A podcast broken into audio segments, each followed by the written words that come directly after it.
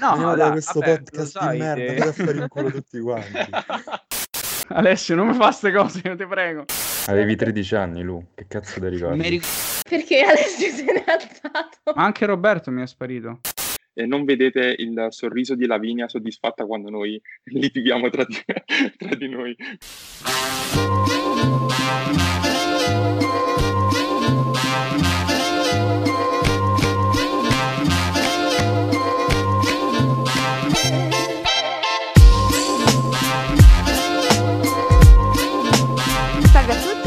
Benvenuti in questa nuova, nuovissima puntata di In the Mood for Talk. Io sono Lavinia.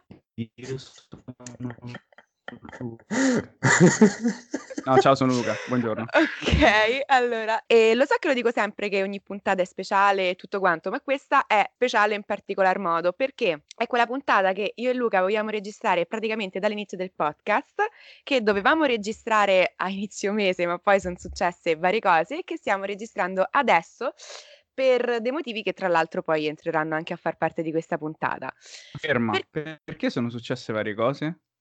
Perché Alessio... Perché che è la uno di- Lavinia e la di Alessio si sono laureati, quindi applauso del pubblico virtuale che non abbiamo. Auguri ancora, ve li faccio anche pubblicamente. Eh, Roberto e Masha, unitevi anche voi, auguri per forza adesso. Auguri, auguri. Grazie, grazie. Bravissimi, complimenti. Ecco, puoi andare Grazie. avanti. Luca ci teneva a dire che sono dottoressa perché adesso ufficialmente le mie opinioni hanno più senso delle sue perché ha un titolo a validare questa cosa, quindi sì, era giusto mettere questa cosa in chiaro, ma tra le cose che sono successe c'è stato anche il Festival del Cinema di Venezia in tutto questo, ma ne parleremo tra un po' perché uno degli ospiti di questa puntata ce ne parlerà.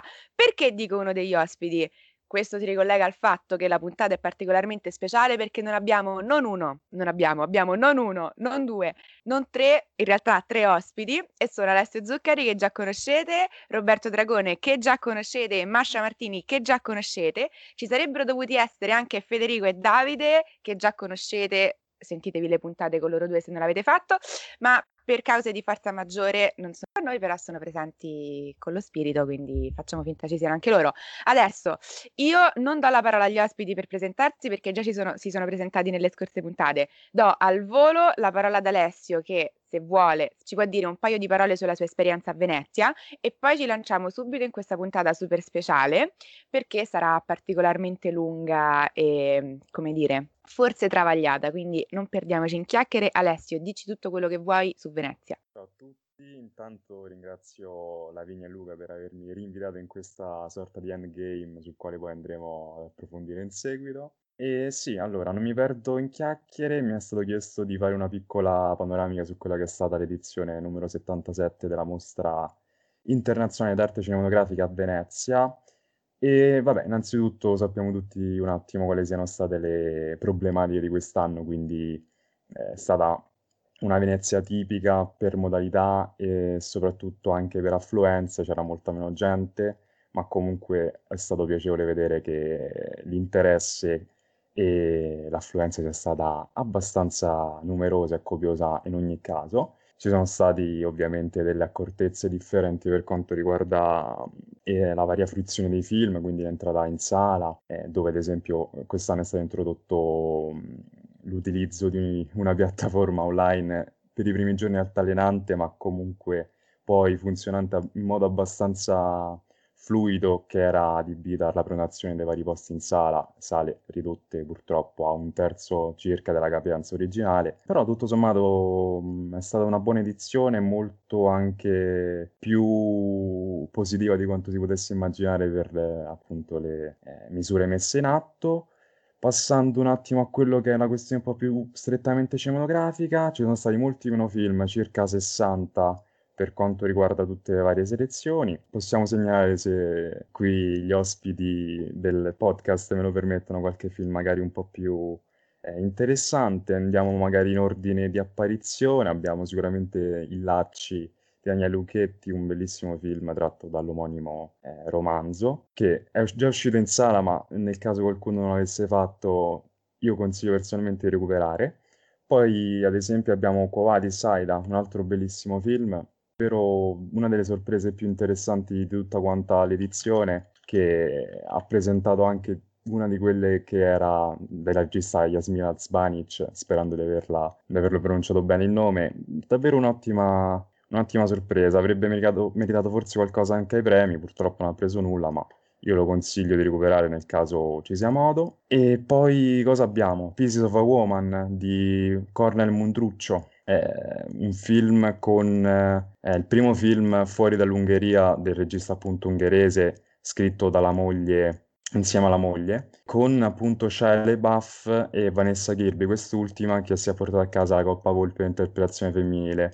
Non sono un grandissimo fan di Mondruccio, non eh, mi ha confermato, anzi mi ha confermato questa cosa anche con questo film, ma è interessante un attimo poterlo vedere perché è stato apprezzato, quindi un'altra, uno dei primi, il primo premio che qui andiamo un attimo a, di cui andiamo a parlare potrebbe essere eh, interessante per molte persone. Poi andando un attimo velocemente abbiamo anche Dark Comrades di Konchalovsky che torna a Venezia e anche per questa volta dopo due premi per la migliore regia si porta a casa il terzo premio consecutivo con la sua presenza con eh, il eh, premio speciale della, giu- della giuria. Un bel film. Andiamo ancora più avanti velocemente. War to Come, Mona Fastwold, non, eh, non, ha vinto nulla, non si porta a casa nulla, anche qui con Vanessa Kirby. Un ottimo passo in avanti per la Fastwold che aveva mostrato già con eh, The Sleepwalker delle belle intuizioni a livello registico, però con poca sostanza a livello narrativo passi in avanti con ancora alcune lacune, ma ci possiamo avvicinare e ci possiamo anche approcciare a questa, a questa bella storia ottimamente ripresa con dei paesaggi invernali davvero, davvero ben, ben, ben inquadrati e davvero delle belle immagini a livello quasi pittorico. Arrivando un po' più alla ciccia, ehm, New Order, eh, del mio apprezzatissimo Michel Franco, regista messicano che ho scoperto solamente pochi mesi prima, poche settimane prima della, della mostra, e film che ha diviso moltissimo, film che è stato molto eh, criticato, molto apprezzato. Per questo è interessante perché le opere che dividono sono sempre quelle sul quale andare a parlare un po' di più, andare un attimo più a leggerci qualcosa dentro. Ha vinto il Gran Premio della giuria e Michel Franco è un regista per quanto mi riguarda molto interessante, molto anche appunto criticato e molto disprezzato, ma ha qualcosa che ritengo possa eh, essere interessante mm, e da tenere d'occhio forse anche per qualche cosa agli Oscar, chi lo sa, possiamo vedere.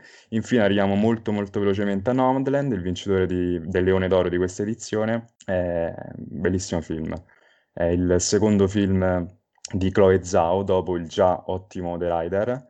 Anche qui ritorna un po' la propensione della Zhao a utilizzare attori non professionisti, o meglio, ad utilizzare persone che interpretano sostanzialmente lo stesso all'interno del film, dove qui di supporto c'è la stupenda Frances McDormand che se vogliamo fare qualche già previsione in ottica festivaliera, in ottica di premi eh, agli Oscar, in, in, ottica quindi Academy Awards, Awards, chi lo sa, terzo Oscar potrebbe esserci, andremo, andiamo a vedere nei prossimi mesi, ma davvero un bellissimo film, eh, Leone d'Oro strameritato, tra l'altro una delle pochissime presenze d'oltreoceano statunitensi fe- al festival, che comunque tutto sommato per quella che era la situazione, per ciò che si era preventivato e ciò che poteva insomma minacciare la, la situazione che stiamo vivendo, si è, stato, si è, most- si è destreggiato molto bene con una scelta molto trasversale eh, della propria offerta e che tutto sommato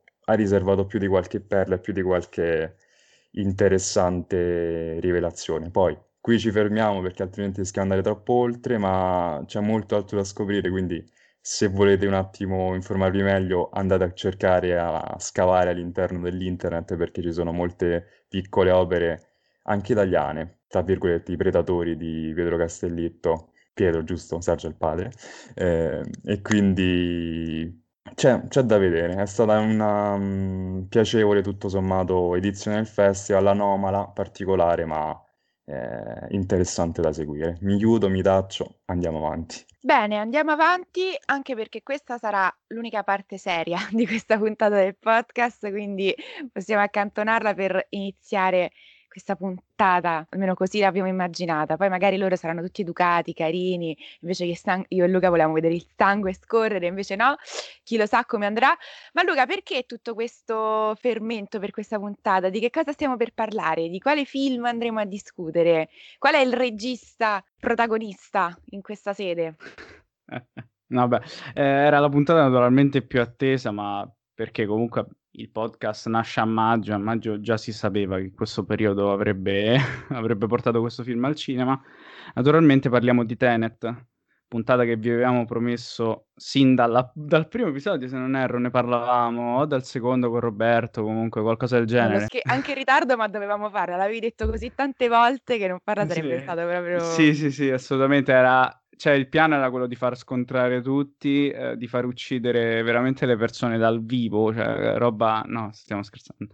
E scherzo, scherzo. E allora, naturalmente parliamo di Tenet, film di Christopher Nolan, undicesima regia di Nolan, che mm, naturalmente era il film più atteso della stagione per vari motivi, prima di tutto perché, era, eh, perché è tuttora il, il, film con il budget più alto per Nolan, eh, siamo sui 250 milioni se non erro, poi perché naturalmente eh, con la pandemia doveva essere messa a dura prova la sala e naturalmente Tenet non poteva che essere l'ago della bilancia che avrebbe fatto capire, anzi ha fatto capire con delle notizie che sono arrivate ieri, quale sarà il futuro della sala in questo periodo.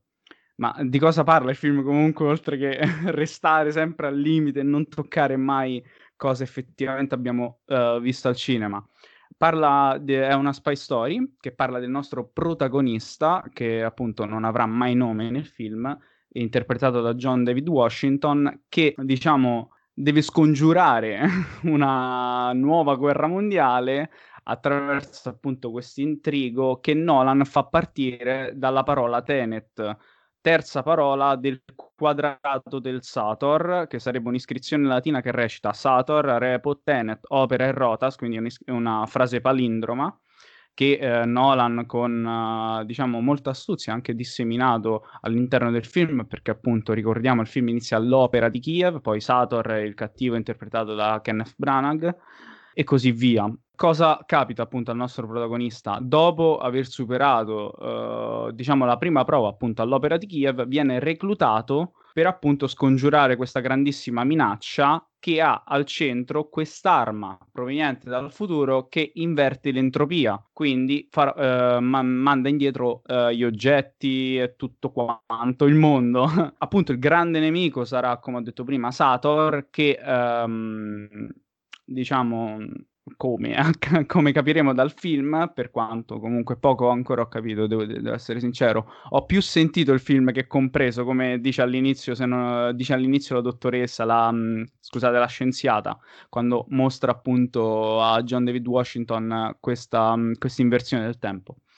Uh, però come dicevo deve appunto scongiurare e ce ne saranno delle belle perché poi comunque il film uh, non ha più quasi nient'altro da dire perché ed è appunto, anzi anticipo quella che è un po' il mio parere il, punto vero il vero punto di forza è che qui Nolan veramente si dedica all'azione stavolta gli riesce molto bene e appunto uh, basta, io ho finito di parlare, mi vado a prendere un caffè, parlare per due ore, tornerò, no sto scherzando, vorrei appunto, dopo di questo non voglio dire più nulla perché spoilere... spoilereremo adesso, partiamo con Masha allora. Sì, allora, eh, diciamo intanto rispetto allo scannamento che io mi trovo in una fase, diciamo, intermedia rispetto all'opinione su Nolan, nel senso che in generale per quanto riguarda Nolan, cioè soprattutto da Dunkirk e Tenet va valutato senza valutare la filmografia per- precedente, perché le cose, diciamo, più fondamentali magari dei, dei, film precedenti Nolan su cui uno faceva più attenzione erano la sceneggiatura, che non erano scritte, eccetto tipo Inception, che comunque erano scritte in collaborazione, ma non erano scritte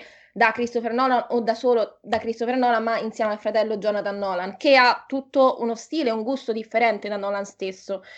E già qua secondo me ci stanno un pochino di problemi relativamente a Tenet, nel senso che già molte, io ho letto diverse recensioni che per esempio uh, facevano il paragone, dicevano ah no ma non era come, che ne so, come Memento o così via. Alla fine sono due film totalmente diversi e Nolan stesso, Christopher, ha dei gusti totalmente diversi. Tenet diciamo che alla fine è un blockbuster, e secondo me hanno sbagliato a non venderlo solamente come tale, perché un'altra critica, per esempio, che ho sentito è rispetto ai personaggi che erano piatti. E, ehm, quando invece, a parte che in un blockbuster ci sta che sono piatti, ma aggiungiamo uno spoiler, ci sta ancora di più in Tenet, perché Tenet finisce proprio con il personaggio di Robert Pattinson, cioè anzi la scena prima del finale, che per l'appunto dice al protagonista, dice guarda, questa per me è la fine della storia, per te è l'inizio. Quando è un inizio di una relazione, di un rapporto, di un film, i personaggi sono piatti, quindi è anche mh, mm, ben voluta, diciamo, cioè ben, ben fatta come cosa. Secondo me il film è un bel film, è godibile, è stato venduto male e questo non ha giocato a suo favore soprattutto adesso col Covid, perché adesso mh, sostanzialmente se già le persone tendono a non voler andare in sala, se si leggono una miriade di recensioni negative, perché ce ne sono state davvero tante di recensioni negative, alla fine sono ancora meno invogliate ad andare al cinema. Dicono, vabbè, allora a questo punto aspetto, cosa che è un peccato perché per esempio l'ho visto due volte in sala e la seconda volta l'ho visto in IMAX e per esempio già la prima volta che non era in IMAX c'erano tutta una serie di cose che secondo me non rendevano bene quanto invece la seconda visione, tra cui per esempio il sonoro che l'IMAX in realtà non c'entra niente col sonoro, però c'è nel senso il sonoro è fantastico di Tenet e eh, io mi ricordo la prima visione, questa invece al The Space, mi dava fastidio quel sonoro che invece poi nella sala IMAX che sarà stata anche più attrezzata magari a livello sonoro, quella luce cinema, e invece è, è fantastico, no? è, secondo me attualmente se si parla di, anche di magari in vista di premi e così via, di sicuro il sonoro se lo merita alla grande Tenet come film. E poi avrei altre cose da dire, però non voglio adesso parlare solo io, quindi cedo la parola e poi magari ritorno a parlare Ma di altre cosa cose. lo puoi dire? Vai, vai. Cioè, hai Cioè, parlato continua. pochissimo. Ma vai, sì, Ah, ho parlato... tranquilla. Ah, ok. Ehm, allora, cioè, allora, nel senso, eh, rispetto a Tenet, secondo me è interessante anche lo scarto che fa mh, Nolan rispetto al precedente Dunkirk. Nel senso che Dunkirk, secondo me, era un film più autoriale, tra virgolette, un film molto immersivo e così via. Qui invece è molto più eh, freddo, è molto un film più di intrattenimento. E secondo me ci può stare perché alla fine un regista può anche decidere di fare film. A me viene in mente Michael Mann, no? che ha fatto um, Black Cat, e a me è piaciuto tantissimo, dove alla fine il film non dice niente di che, ma c'è la regia di Michael Mann che è stra sperimentale e stra bellissima. Nolan non sperimenta, Nolan eh, fa una regia molto molto molto attaccata poi al prodotto, ma sperimenta in un altro senso, perché? Perché lui non utilizza il digitale, lui utilizza la pellicola.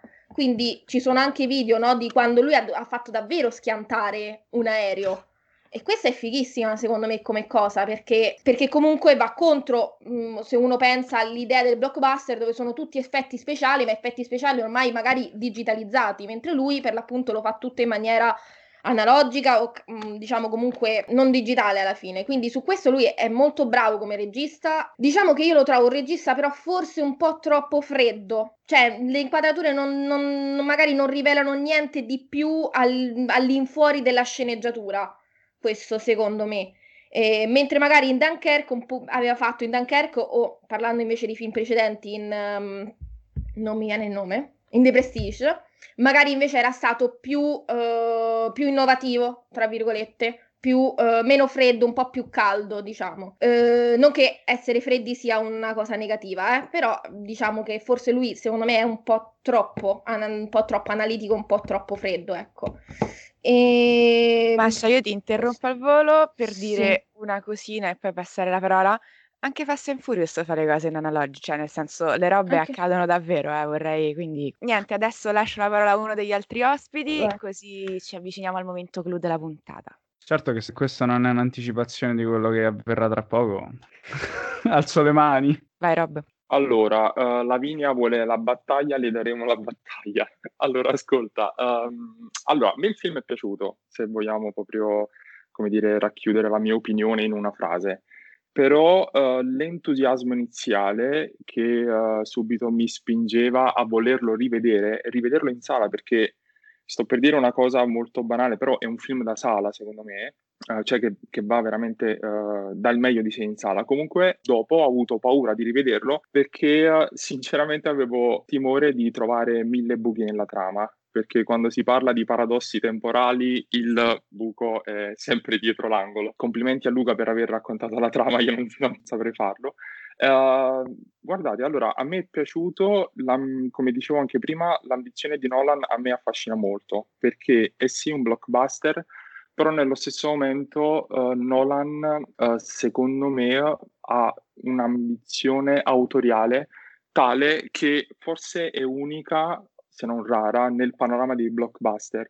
Nel senso, come dicevo anche prima nel pre-podcast, Um, lui secondo me ha l'abilità di uh, saper riuscire a uh, far andare al cinema ogni tipo di spettatore, da quello che effettivamente sta lì davanti te- al televisore e guarda la pubblicità di, di Tenet, di gente che esplode, non si capisce assolutamente niente. Tra parentesi, io voglio scusarmi con il cast di Tenet perché uh, nei mesi precedenti avevano appunto dichiarato di non aver capito assolutamente niente della sceneggiatura, pensavo fosse soltanto una scelta di marketing, però poi effettivamente ho visto il film e immagino leggere una sceneggiatura così anziché, uh, come dire, andare al cinema e vedere il film perché effettivamente secondo me la sceneggiatura è un po' troppo complicata ed è un problemino in Tenet, nel senso a me è piaciuto perché banalmente mi piace il genere, mi piace, mi, piacciono, mi piace la spy story, mi piace il film d'azione, anche se voglio dire che le scene d'azione non mi hanno fatto impazzire. Se volessimo paragonarle a per me quelli che sono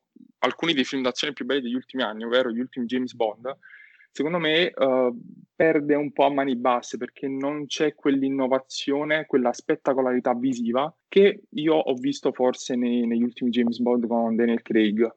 Uh, d'altro canto c'è comunque questa componente narrativa molto invasiva e secondo me complicata. Io ho detto una frase ad un'amica quando sono andata a vedere Tenet ho detto Tenet è un tornatore hollywoodiano, perché secondo me Tornatore è uno di quei registi bravissimi italiani, però che si scrive gran parte dei film da soli e da solo e non, cioè credo abbia bisogno di uno sceneggiatore che lo aiuti. E secondo me è così anche Nolan. A me è piaciuto molto di più Dunkirk. Io se penso uh, dopo anni non so quanto è passato ancora Dunkirk l'idea incredibile delle tre linee temporali che si intrecciano tramite il montaggio per me è un'idea geniale.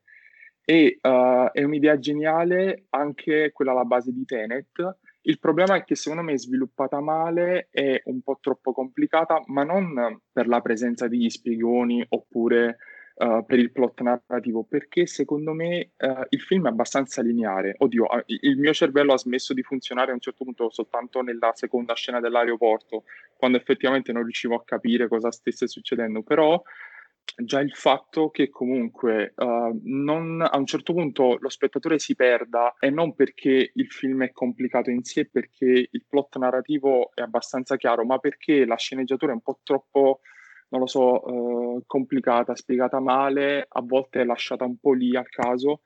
Uh, ecco, secondo me è, è, un problema per un film del genere. Del resto, però, um, come dicevo, a prescindere da tutto, il progetto Tenet è bellissimo perché uh, è riuscito a, come dire, uh, la gente ha discusso su, in, su, internet o comunque fuori bar letterari uh, per settimane e settimane riguardo il senso della trama, riguardo il linguaggio filmico addirittura prima che uscisse Tenet si parlava di un film con, la, con, la, con una narrazione pa- palindroma e io dicevo ok, cioè co- cosa sta succedendo? Ovviamente non è stato così, però già il fatto di poter scatenare queste discussioni a prescindere dal botteghino, dal risultato del botteghino, secondo me è, è un'ottima cosa, ecco, lo riescono a fare in pochissimi autori contemporanei, ecco.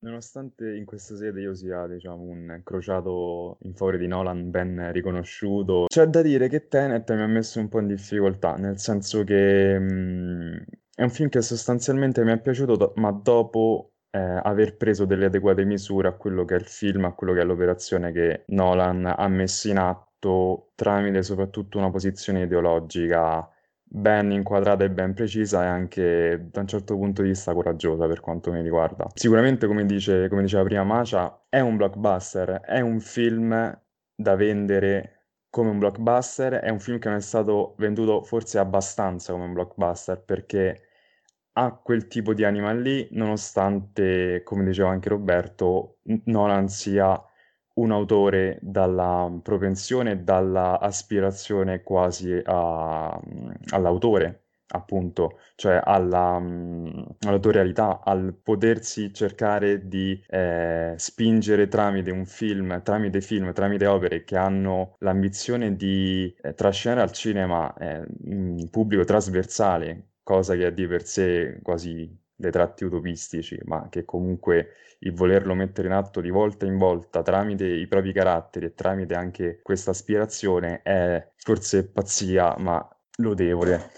Il punto di Tenet, che, mh, al quale va riconosciuto sicuramente il grandissimo pregio di essere uscito al cinema, e questo è anche a merito da Warner Bros., in un momento in cui tutti quanti si stanno tirando indietro, si sono tirati indietro per la paura di incassi infinitesimali rispetto a quanto un film del genere potrebbero o vorrebbero andare ad incassare. Sì, il budget tra i 210 e i 250 milioni, milione più, milione meno, e eh, l'incasso a ragione di ieri era circa 310 milioni e ricordiamo che nel budget non è comunque conteggiato, non sono conteggiate le spese di promozione e marketing, quindi è sicuramente un film in perdita perlomeno per quella che è la fruizione in sala. E messo questo grande merito che non è affatto secondario, anche se comunque è parallelo rispetto al discorso qualitativo del film in sé, Tenet soffre sicuramente la mancanza di Jonathan Nolan che ha conferito in tutti questi anni uno spessore aggiuntivo ai film di Nolan, Christopher, trasformandoli o comunque indirizzandoli verso qualcosa che non è propriamente Christopher Nolan, perché abbiamo visto ora cosa è Christopher Nolan. È un Tenet, è un'operazione um, che anche con una certa arroganza si vuole andare a porre con eh, un specifico richiamo che vada a dire allo spettatore, ok, adesso io qui non ho nulla da dirti se non il porti il film su una sensazione epidermica, su una sensazione di eh, impulso emotivo e non emozione pura. Quindi è tutto il voler spingere lo spettatore al ok, io per due ore e venti, due ore e mezza, non mi ricordo di precisamente quanto duri il film, ma siamo lì. Voglio porti per tutto questo tempo con te che sei aggrappato addosso alla poltrona, con te che nel momento in cui ti stai leggermente rilassando ricevi un'altra, sca- un'altra scossa elettrica e sei pervaso da un turbinio, da un uh, tamburare sulle tempie continuo. Un problema che a questo punto si pone è sicuramente la, la saga di 07, 007 di Craig, è tra i migliori saghe d'azione degli ultimi anni, al quale io aggiungo quello che personalmente ritengo il massimo esponente della, del filone action negli ultimi vent'anni, che è Mission Impossible Fallout. Secondo me ha un capolavoro del genere, è imbattibile per quanto riguardi eh, la costruzione action, perlomeno per quanto abbiamo visto ora, ricordiamo tra parentesi che oltre a Fast and Furious anche i Mission Impossible, quel pazzo di Tom Cruise, sono al 90% fatti eh, analogici, ecco, non eh, digitali. E quindi preso quel tipo di standard, preso la propensione di Nolan voler fare quella cosa lì dicendo ok, con la frase che abbiamo già citato, non capirlo, sentilo, con questa propensione prettamente arrogante, ma di un'arroganza propria di appunto quello che sì, io mi spingo a definire un autore e sono pronto a definirlo tale, però allo stesso tempo, ehm, diciamo, supportando il film con una struttura narrativa molto presente, cioè nonostante sia in qualche modo funzionale alla, a quell'impulso emotivo, a quella scossa che abbiamo detto, c'è molta struttura narrativa che, si, che tenta di farsi spazio e tenta di eh, mettere in ballo questioni in seno al complicato e non al complesso, perché un film complesso riesce a sbrogliarlo, il complicato ti mette dei bastoni fra le ruote in modo un po' più malizioso, che forse dà fastidio, rischia di dar fastidio. E il problema di Tenet forse è anche quello di essere eccessivamente verboso, è molto più verboso di quanto debba essere un film action, perché è vero, io accetto il, il personaggio funzionale all'azione, alla dinamica, al dinamismo, ma lo accetto nel momento in cui non ha la pretesa di essere troppo pieno di verbo e troppo anche, eh, diciamo, avvezzo allo spiegone, cosa che è risaputa essere presente in quasi tutti i film di Nolan, ma che qui, in funzione di questa, diciamo, continua scossa, va un po' a collidere. Quindi Tenet è un ottimo film perché quello che vuole fare, ci sono scene d'azione, ci sono, per quanto mi riguarda, eh, momenti di pura adrenalina indimenticabili, sono anche strappi di pura ingegneria cinematografica. Siccome siamo spoiler free, io vorrei far presente la scena del palazzo delle due varie nel finale nella missione finale del palazzo che da una parte viene distrutto e dall'altra parte, sull'altra linea temporale, viene ricostruito, quello per me è puro genio, è puro genio visivo, è puro genio cinematografico, però con delle difficoltà, difficoltà a procedere e con delle difficoltà che vanno un po' a collidere dall'aspirazione all'azione, mentre dall'altra al narrativo che si vuole fare spazio, ma allo stesso tempo ti mette i bastoni fra le ruote. È un sì, è un sì pieno per quanto mi riguarda, ma comunque lontano da quello che io apprezzo in Nolan, se non per la sua aspirazione, appunto, sul quale penso potremo andarci a scannare meglio nei prossimi minuti. Quindi anche qui mi chiudo. Posso dire un attimo due cose? Ok, una fuori dal podcast, quindi poi magari tagliamo. Alessio, ti prego, il mio nome è Masha, non Masha. ok, che rido questo un attimo. Ah, eccomi, scusa, scusami mille, Masha, scusami, perdonami. Perdonami. Allora, eh, ritornando al podcast invece, volevo dire una cosa, che avete detto due cose contrapposte a Alessio e Roberto, io non concordo con nessuna delle due. Roberto ha detto c'è la sceneggiatura che tende un po' a incasinarsi, a rischiare di non essere capita. Alessio che ci sono gli spiegoni, che sono due cose totalmente opposte. Lo spiegone fa sì che tu capisci tutta la sceneggiatura perché te la va a spiegare eh, se è troppo incasinata invece non c'è lo spiegone. Secondo me non c'è nessuna delle due cose, nel senso che si capisce benissimo, secondo me, la sceneggiatura, nel senso che ci sono degli spiegoni, sì, ma non, non verbali, ci sono visivi, cioè ci sono un sacco di ehm, setup e payoff visivi, che secondo me è una cosa fatta bene perché secondo me è sempre meglio mostrare e non dire. Spiego, l'unico spiegone vero che c'è, secondo me, è la scena finale, quando c'è per l'appunto che lui sta in macchina e deve uccidere eh, sostanzialmente, e uccide, diciamo, la, l'indiana, che infatti è l'unica parte proprio che a me proprio non è piaciuta, perché questo è un film che secondo me è un film che, al di là di come è stato venduto, al di là che tutti si aspettavano, oddio, il capolavoro, oddio di qua, oddio Nolan, bla bla bla, invece è un film che funziona se uno con- cioè se uno toglie tutta una serie di aspettative. E secondo me non ci stanno questi spiegoni, cioè nel senso non ci sono parti dove loro spiegano troppo. I dialoghi, sì, un minimo di ragionamento su che cos'è il flusso temporale lo spiegano, ma lo spiegano così, in maniera così tanto ritmata che non è pesante, non è un vero spiegone secondo me, quindi solo questo sostanzialmente. Posso?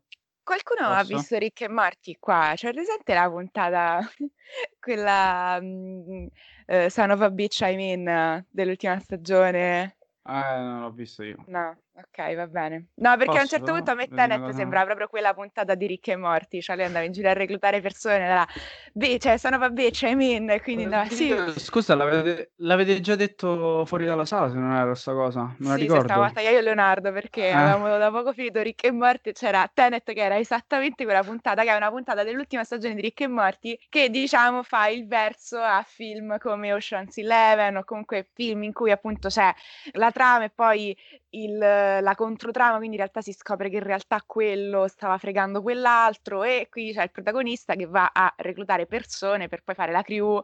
Quindi niente, a un certo punto Tenet era diventata quella puntata di Rick e Morty ed è stato divertente. Comunque in realtà Volevo dire una cosa eh, al vai volo, Luca. se- ok, no, era giusto una... Erano due cose sono diventate adesso, perché vogliamo mettere un po' Ocean's Eleven eh, negli ultimi vent'anni come outsider, eh, non delle migliori saghe di azione, però eh, spy movie così. No, così da outsider, film della domenica pomeriggio, divertente da vedere con i popcorn.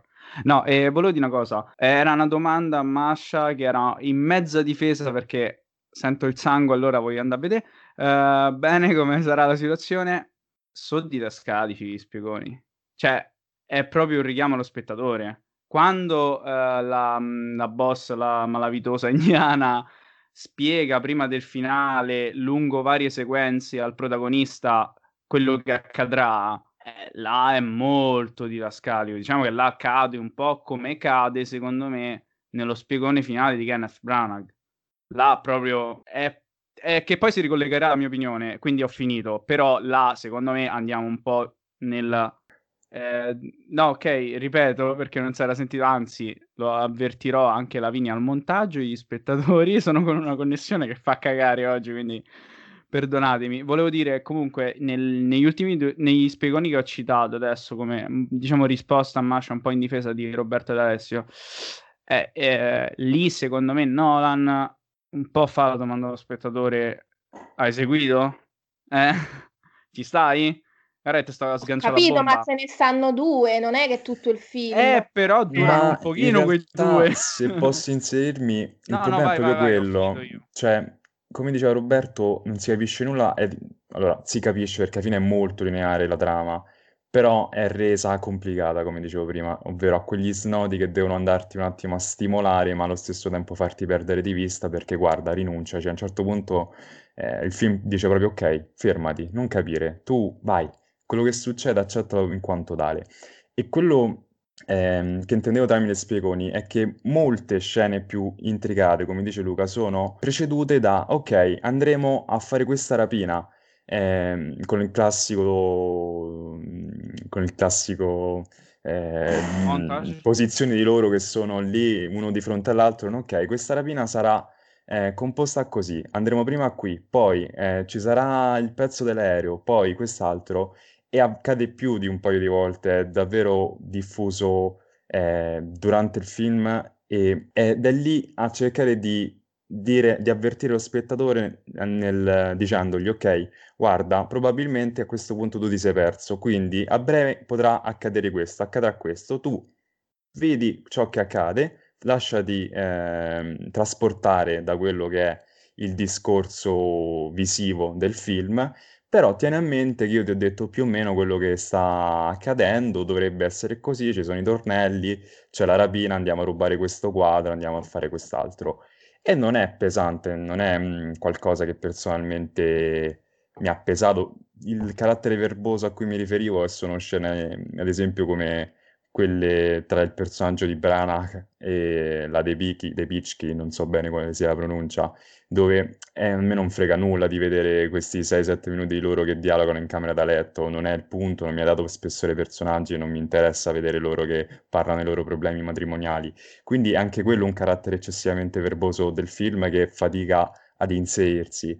Per lo spiegone è il supporto narrativo, il supporto scritto all'immagine visiva, che è, il, ricordiamo, il punto forte, come abbiamo detto, ma accompagnato dalla didascalia di puro carattere da cinema delle origini, cioè ok, questa è didascalia perché sta accadendo questo e devi capire cosa accade, ma ok, è limitato.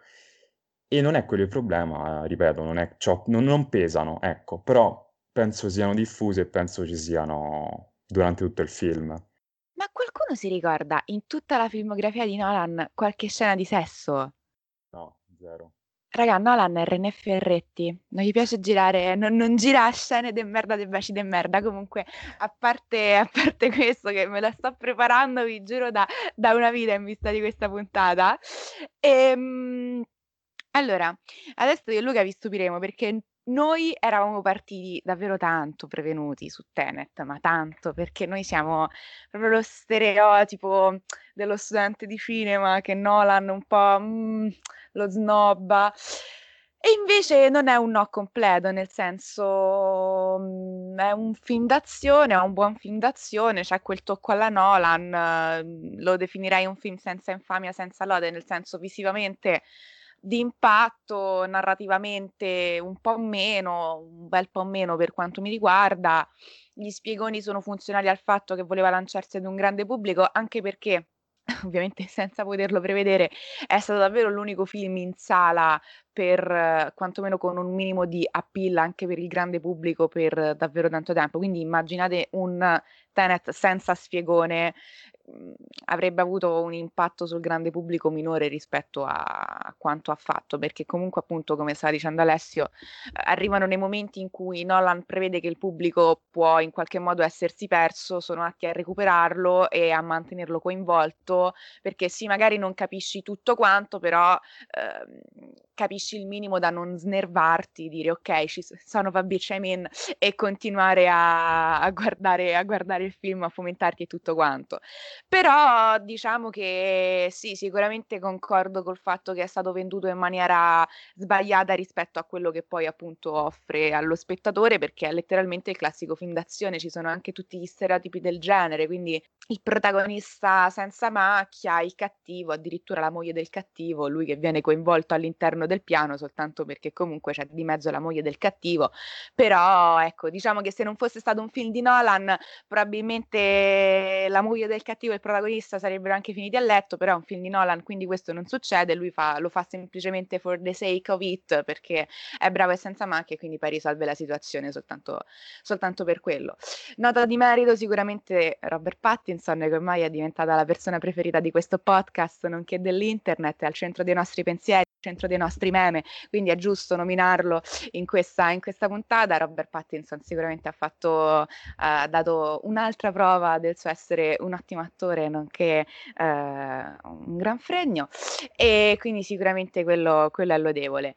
Rispetto ad altri film di Nolan, Mhmm, io ormai è da Interstellar che non mi aspetto proprio più niente da Nolan, cioè sarò, sarò sincera, proprio per me Interstellar, a me prima Nolan piaceva, poi ho visto al cinema Interstellar e mi si è spezzato il cuore e quindi da quel momento proprio appunto aspettative zero, forse proprio queste aspettative al minimo mi hanno pos- reso possibile comunque apprezzare Tenet perché papà mi ha cresciuto a pane film d'azione, quindi comunque un minimo, un minimo ci sto, anzi pure più di un minimo ci sto nel genere, quindi comunque sono in grado di, app- di apprezzare un buon film action.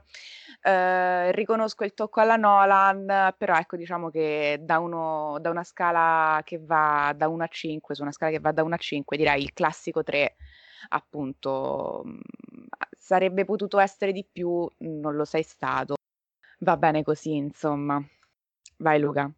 No, allora io mi sono un po', mi posiziono molto a metà tra mh, Roberto, Alessio, con un pizzico di Lavinia, mi dispiace Masha, no davvero non, non, ho trovato, non concordo con quello che hai detto, però comunque ne possiamo discutere, poi intervenire subito dopo e uh, ne discutiamo. Come dicevo io, ehm, sono in una posizione molto di mezzo perché eh, appunto Tenet è un film su cui riflettere parecchio all'interno della filmografia di Nolan, poi anche perché, come ho detto all'inizio, era l'ago della bilancia post pandemia. Io ho notato del... cioè la mia opinione è molto particolare perché secondo me Nolan con quella frase non voleva dire, non voleva buttare soltanto una visione così un po' più superficiale allo spettatore, ovvero sentire piuttosto che capire perché sostanzialmente questo avviene lungo il film. È un tentativo disperato, cioè quasi disperato, quasi romantico di abbandonarsi al potere delle immagini, che comunque è un talento che Nolan ha sempre avuto e gli va riconosciuto. Però c'è questa uh, componente che un po' fa cadere il film, come ho detto in precedenza, con, uh, parlando di quegli spiegoni e di comunque di quei dialoghi obbligati all'interno della sceneggiatura per portarla avanti ma questi dialoghi si presentano in delle situazioni in cui cozzano troppo con quello che stai vedendo, con l'ordine dell'azione che sta andando a costituire, l'entropia di Tenet, ovvero l'ordine de- del tempo di Tenet, e um, si fa scontrare appunto con la componente verbale, secondo me. E appunto questo tentativo di abbandono, eh, il, mh, questo tocco più mh, sperimentale, diciamo, di Nolan, a sbattere con queste cose un po' fa cadere quello che è il mio parere finale sul film perché il tentativo si vede e io lo riconosco e forse è quello che me lo fa apprezzare in Tenet c'è questo grandissimo tentativo appunto di abbandonarsi di cercare la, mm, dire, la sensibilità, appunto, come, dove, come, avete parlato prima della scena del letto, lì su, accadono delle cose particolari.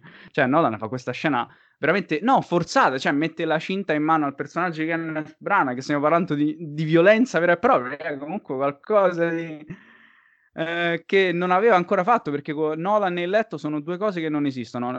Allora, in questa scena comunque Nolan tenta di, comunque è una delle tante appunto, appunto in, nelle quali tenta di andare oltre un po' la parola, di lasciar parlare le immagini perché naturalmente parliamo di cinema, però comunque subito dopo un po' viene negata, ci troviamo nel monologo finale di Kenneth Branagh dove spiega le sue motivazioni, ma anche il monologo, diciamo il monologo, lo spiegone che secondo me resta tale di, del personaggio di Priya Singh, dell'indiana, sono situazioni in cui secondo me il film vuole un po' va a perdere, un po' mi ha fatto calare, diciamo, quello che è stato la mia valutazione finale, per quanto possa avere, diciamo, un peso.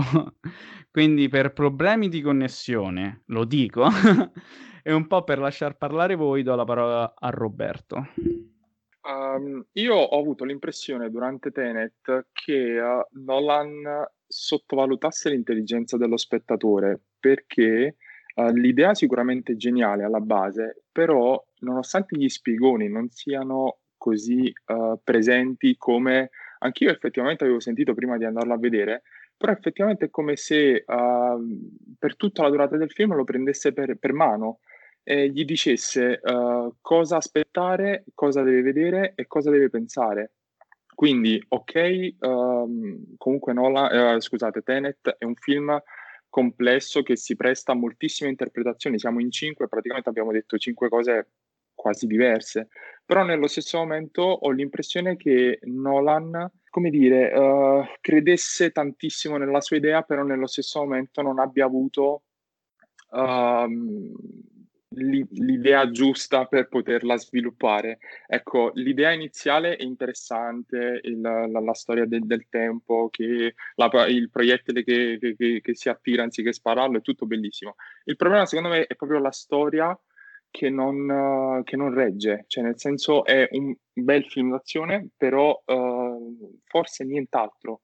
Però Roberto, scusami, mi aggancio per dire che tu hai detto adesso una cosa che spiega la mia opinione sul fatto là dei, degli spiegoni. È un film che d'azione. Nolan non sa scrivere. Eh, adesso arriva, adesso arriva anche a quello, adesso arriva anche a quello. Allora, um, intanto è un film d'azione. Per un film d'azione degli spiegoni ci stanno, onestamente. Cioè, nel senso, non avesse fatto un altro genere di film, avrei concordato anch'io. Eh no, vabbè, troppo di... Alla fine per il film ci stanno. Le scene quelle là in camera da letto, che anche a me non sono piaciute, però a livello di ritmo ci dovevano essere in un film che è tutto ritmato, ritmato, ritmato, hai bisogno di un momento distensivo. Poi che lui ha scelto delle scene sbagliate perché, come stava dicendo Lavinia, non sa scrivere Nolan, non è uno sceneggiatore, è un regista e si vede. Questo non significa che uno se fa il regista non può diventare sceneggiatore. Spike Jones l'ha fatto e a me il suo risultato, per esempio, in Air mi è piaciuto molto ma che Nolan ci abbia ancora Christopher Nolan le idee confuse si vede perché è passato da un Dunkirk a un Tenet sono due generi quasi totalmente opposti almeno nel modo in cui sono stati trattati perché Dunkirk è stato trattato in maniera molto più visiva Tenet cerca di aggiungere un po' più di sceneggiatura un po' più di dialogo un po' più di trama senza riuscirci perché per ora lui c'è ancora molto un impianto registico poi il fattore anche che non sa scrivere si vede anche prima citavo no? il setup e il payoff se tu setti una cosa poi o la lasci là e fai capire allo spettatore no, sei tu che ti sei magari fissato su quella cosa, ma non, poi non verrà payoffata, ma se poi tu me la payoffi, me la payoffi con, con, completamente. Allora lui fa tutta la scena iniziale su sta pillola, che poi si scopre non essere una pillola suicidaria, ma che ti manda in coma. Poi c'è tutto il problema che questo tizio qua, Kenneth Branagh, non può morire perché se muore manda il messaggio. Quindi non si può fermare il cuore. Ora, quella pillola là a, al protagonista non aveva fermato il cuore, l'aveva mandato un attimo in stand-by. Kenneth Branagh tira fuori la pillola e tu pensi, ah ecco, quindi alla fine che ne so, lei cerca di ucciderlo, di fare o di fermarlo e così via, eh, no, ah, non ucciderlo, anzi, lei cerca di fermarlo perché lui ha capito tutto e lui si sta per suicidare, non ci riesce, ingoglia la pillola, lei dice no, ha ingoiato la pillola, è morto, non è morto perché è entrato in coma. Quella poteva essere un payoff fatto bene, e fatto normale. Invece lui ha tirato fuori la pillola e poi ha fatto fare tutto quel casino. Poi tra l'altro una piccola parentesi, lei, non so come si pronuncia, l'attrice, insomma, fa poi sempre lo stesso ruolo. Cioè, io due cose l'ho vista, The Night Manager qua fa sempre lo stesso ruolo, infatti non mi è piaciuta per niente lei. Però ecco, questo sostanzialmente per dire che, ehm, cioè, che secondo me, sebbene secondo me è un film godibile e basta, cioè tutte alcune critiche che gli vengono, non lo so, l'avremmo fatte a un altro film, un altro blockbuster, un altro, un Fast and Furious, gli avremmo fatto queste critiche?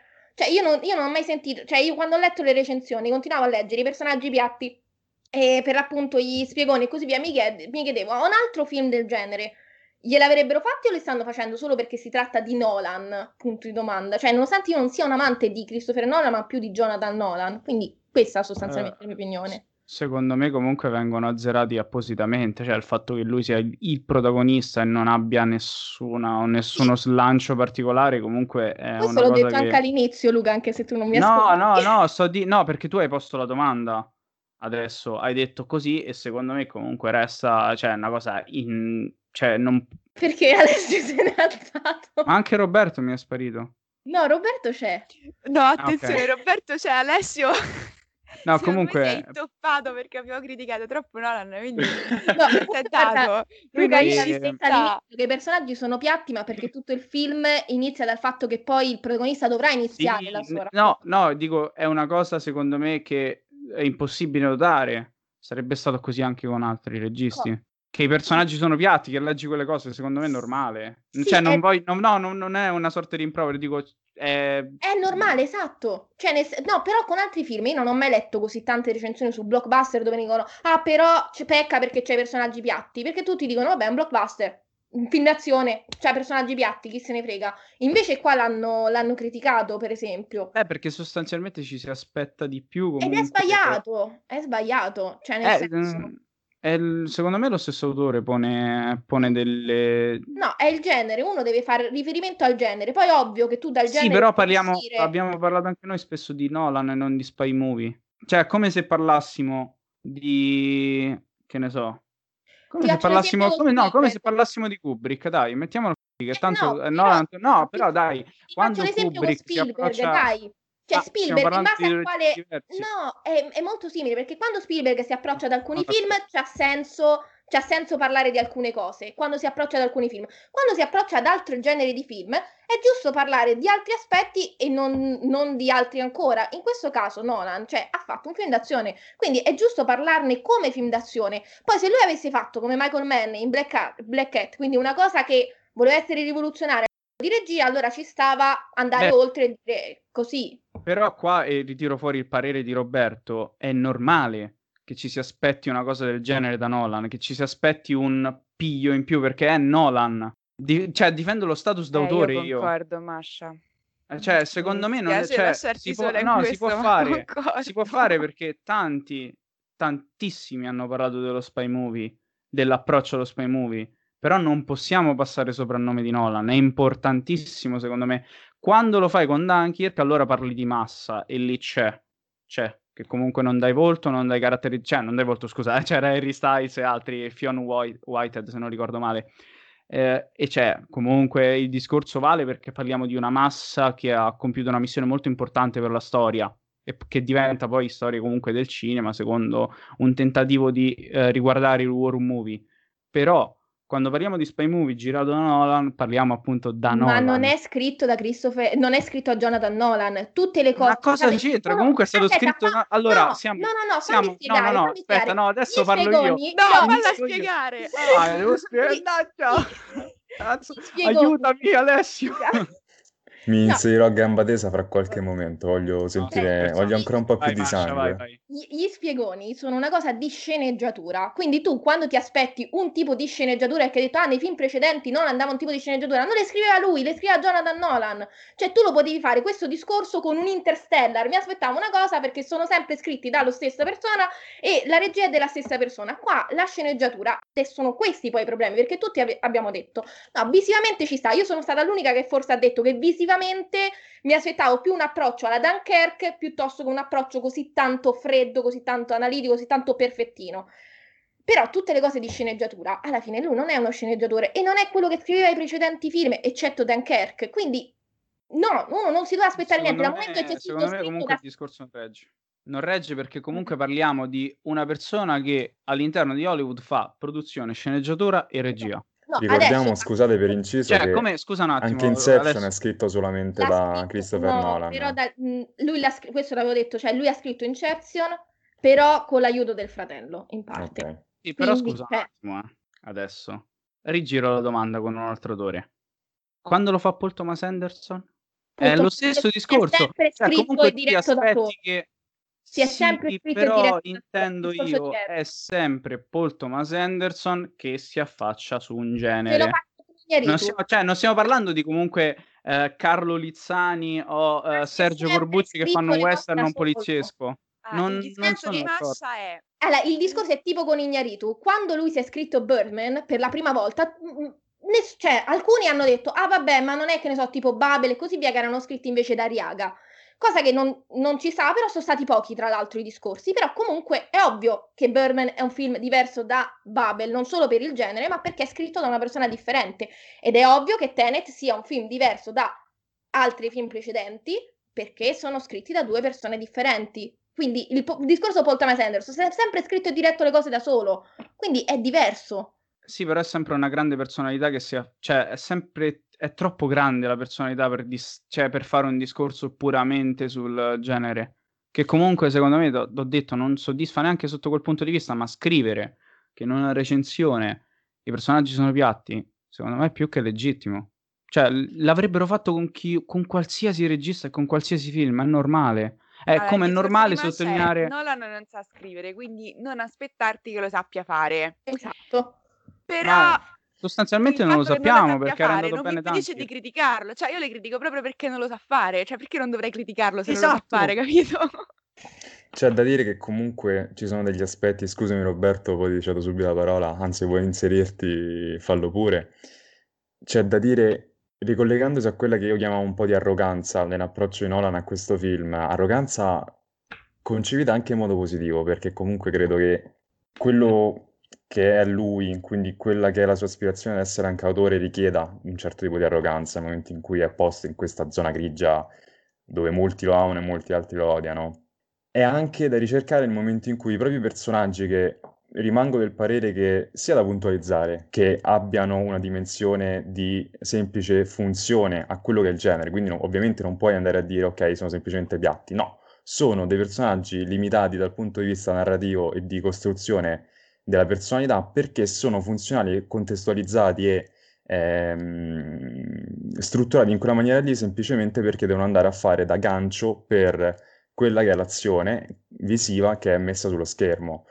Ora, dov'è però eh, il momento in cui Nolan dice ok, non so farlo, non me ne frega niente, non te lo faccio? Il momento in cui vai a definire il tuo protagonista in modo arrogante The Protagonist. Ok, io non sono interessato a dargli un nome perché non so farlo, non so dare una struttura tridimensionale a questo personaggio, non sono minimamente appunto interessato a farlo perché la sua funzione è quella di una marionetta nelle mie mani atta a portare avanti eh, l'azione dal punto A al punto B, così come lo è Pattinson, però Pattinson abbiamo detto è un attore pazzesco, quindi anche nel momento in cui è un personaggio mh, abbastanza ridimensionato riesce a conferire un carisma che ti sfonda qualsiasi cosa eh, sullo schermo. A proposito Beach, che è il cognome misterioso dell'attrice non riusciamo a sapere quale sia esattamente, lì lei a me non fa impazzire, sarò sincero, e concordo con Masha, e mi scuso tra parentesi per aver sbagliato il nome precedentemente, Ehm, non fa impazzire, però lì comunque va a fare nell'azione più funzionale possibile da tramite tra l'attore The Protagonist, definito tale, riconosciuto tale, e, il personaggio che ho odiato più di tutti è quello di Branagh, che è un personaggio quello davvero infimo, perché ok fare l'antagonista, però quello è davvero costruito e caratterizzato secondo me malissimo da Branagh sui tratti tipici del più eh, stereotipato dei, dei- dei cattivi da film d'azione russo, eh, col forte accento, con la forte dimensione al voler, eh, all'essere misogino, all'essere misantropo, all'essere egocentrico, quindi quello secondo me è scritto male, ma al di là dello scritto male è anche interpretato male, quindi c'è tutta una commistione di fattori che non favoriscono minima- minimamente la costruzione di Sador. Eh, Sador si chiama, giusto? Sì. E, quindi, ripeto, è giusto puntua- puntualizzarlo il fatto che i personaggi siano così, però allo stesso tempo se tu riesci a riconoscere qual è il film e qual è l'indirizzo del film, a me non frega niente che siano così. Devo dirlo perché devo dirlo, però se riconosco che lui, non- lui sa, cioè Nolan cre- Christopher credo sappia che non è un grande sceneggiatore, infatti non impronta il film su quello nonostante l'eccessiva verbosità che dicevo prima. Ma allo stesso tempo dici, ok, i miei personaggi servono a questo, prendili in quanto tale, non sono eh, il fulcro, sono semplicemente un motore. Il motore ha il dinamismo e alla dinamica eh, dell'azione sullo schermo, e non hanno un nome nel caso del personaggio di Washington, mentre poi hai un Pattinson che riesce a delinearti il personaggio perché è Pattinson, quindi siamo lì, in quella dimensione lì. Lo prendo come tale, lo faccio presente, ma non è quello il punto. Non mi interessa e non mi impedisce di fruire appieno e godere appieno del film per quello che vuole essere. Uh, il fatto è che, ok, sono d'accordo che Nolan principalmente non è uno sceneggiatore, però a conti fatti ha scritto una sceneggiatura. Quindi secondo me è giusto vedere il film, analizzare regia, produzione, recitazione e sceneggiatura. Ora, se effettivamente noi possiamo dire, parlare del background, parlare della filmografia di Nolan e dire, ok, qui ha scritto con lui, qui ha scritto da solo, ok, però se dovessimo prendere soltanto Tenet, la sua regia, la sua sceneggiatura, secondo me ha dei problemi, eh, direi anche abbastanza gravi. La sceneggiatura, per come dicevo prima, è, come ha detto Alessio, la differenza tra complessità e uh, una cosa complicata. E uh, vabbè, io sono d'accordo con Luca che anche giustificando qualsiasi cosa, secondo me non regge il film in sé. Però nello stesso momento io dico, uh, la sceneggiatura l'ha scritta, quindi io giudico la sceneggiatura di Tenet per quello che è e secondo me uh, non regge perché non è riuscito a, dire, a, districarsi nella sua stessa idea. Intanto, piccola parentesi, noi siamo in videochiamata, voi che ci ascoltate, e non vedete il sorriso di Lavinia soddisfatta quando noi litighiamo tra di, tra di noi perché non siamo d'accordo. Una cosa però. Volevo proprio questo. Volevo dire una cosa dopo. Vai Masha, dopo ah, volevo dire una Ok, no, io volevo dire che io concordo con quello che, che dice Alessio sostanzialmente. L'unica cosa che io dico, e anche con quello che dice Roberto, nel momento in cui qua lui ha fatto la sceneggiatura, è giusto valutarne la sceneggiatura. Però io dico, va bene perché io sono la prima che dice che ci sono degli errori, prima ho citato il um, setup e il payoff, però non è giusto diciamo, valutarla in confronto a film dove lui non ha fatto la sceneggiatura. Lo puoi valutare già con Inception, quello sì, o con Dunkerque. Il paragone, per esempio, magari ci sta di più con Ince- Inception, ma vabbè, non lo so pronunciare, rispetto con Dunkerque, perché per rispetto con Dunkerque, adesso parlando di cose differenti, parlando per esempio di Spielberg che ho citato prima, sarebbe come paragonare Jurassic Park a, uh, cioè mh, fare un'analisi di Jurassic Park e dire cosa funziona e cosa non funziona in uh, relazione, che ne so, a un Schindler List, a un Munich e, e così via. Ovviamente non è secondo me una cosa giusta da fare, nel senso che comunque si trattano di due film diversi, qua vale anche per Tenet, per esempio, e Dunkirk. E, e, questo, cioè, nel senso, la sceneggiatura non funziona, lui non sa scrivere, imparerà a scrivere, se continuerà a scrivere, mi ha, spero, lo spero, se no tornasse eh, dal fratello... È bravo ma non si applica, diciamolo. No, no, secondo me non è proprio capace, cioè non l'ha mai fatto e quindi non è capace senza, senza offesa, cioè nel senso se è stato sempre dietro al fratello, poi il fratello l'ha lasciato definitivamente per andare a fare Westworld, e lui si è trovato così, cioè con, con le mani, e dice va bene, ok, infatti Dunkirk uscirono le interviste dove lui diceva io inizialmente avevo solo un canovaccio, poi mi hanno detto no, fai la sceneggiatura, già il fattore che uno si approccia così è una persona che vuol dire che non gli piace la sceneggiatura, il fatto che è troppo verboso Tenet... Ah, capito, ma paga uno sceneggiatore, oh, cioè... È, appunto, è, è que- ma infatti concordo, cioè, secondo me secondo me lui dovrebbe, non dovrebbe fare la sceneggiatura, non dovrebbe fare lo sceneggiatore, cioè nel senso se gli piace dovrebbe esercitarsi e poi andarlo a fare. Nel senso, io mi ricordo alla festa, questo già ne avevo parlato con, con Lavinia e Luca, alla festa del cinema di Roma, quando era ancora festival, Spike Jones, quando ha parlato che Kaufman gli ha detto no, senti caro, io voglio andare a fare regia, quindi abbandono, non facciamo più film insieme, lui è stato spiazzato e quello che ha detto, ha detto io ho preso lezioni da Kaufman per scrivere sceneggiature. Cioè, allora perché Nolan non l'ha fatto? Perché intanto sa che tutti vanno a vedere i suoi film a priori, che va bene a livello di mercato, però a questo punto... Ricordiamo anche l'arroganza però dell'autore, eh? Cioè, eh. ok il pagare, okay il pagare lo sceneggiatore, sono completamente d'accordo, però credo che sia uno molto accentratore anche dal punto di vista, ok fin quando è il fratello, ma Chissà se accetterebbe, diciamo, un intervento esterno e terzo. Chissà, mi, mi dà un po' quell'idea, eh, ecco. Eh, però, allora, a ragione, a questo punto, ma io, io, concordo quando sento opinioni che dicono la sceneggiatura fa schifo, non concordo quando sento senza offesa. Opinioni come Luca che dice No, io lo, lo paragono questa sceneggiatura alle sceneggiature precedenti, perché non lo puoi fare, non lo puoi fare. cioè, cioè, comunque sì e no è quello, perché comunque è la sua fottuta regia. È qualcosa che comunque eh anche no, parlami è, della regia. È l'interpretazione, regia. è l'interpretazione Della non della sceneggiatura. Sì, però comunque per quanto sia il fratello, perché non sappiamo se sono tipo i fratelli Gallagher che non si, ve- non si possono vedere. No, perché comunque parliamo di interpretazione di ciò che c'è scritto, secondo me. E qui volevo dire una cosa sui personaggi. Um, secondo me è interessante aprire un attimo il discorso su Branagh, perché è scritto male e ok, perché comunque eh, per quanto durava? Due ore e un quarto. Comunque, vabbè, comunque tre quarti di film, due ore e mezza, esatto. Uh, per quanto no, per tre quarti di film, ragazzi, Branagh sembra cattivo perché sì, cioè, è l'unica motivazione. Poi alla fine arriva questa no, motivazione. No, ma lui è cattivo perché è russo, cioè è diverso, capito qual è il eh, problema? No, sì, rientra, ne, senso, rientra nel, nel sì, diciamo. No, hai fatto bene a dirlo, però rientra in quel sì che avevo ipotizzato, perché nel finale comunque la sua motivazione, ragazzi, non è male, non è male. Comunque lui vede male il futuro della Terra per gli umani, ricordiamo. No, aspetta, per quanto banale però, la poteva la poteva strutturare meglio, c'è stato un clamoroso... Thanos, cioè... Sì, però dai, potevi anche divertirti un po', non era così male, potevi divertirti, però te l'ha vomitato addosso.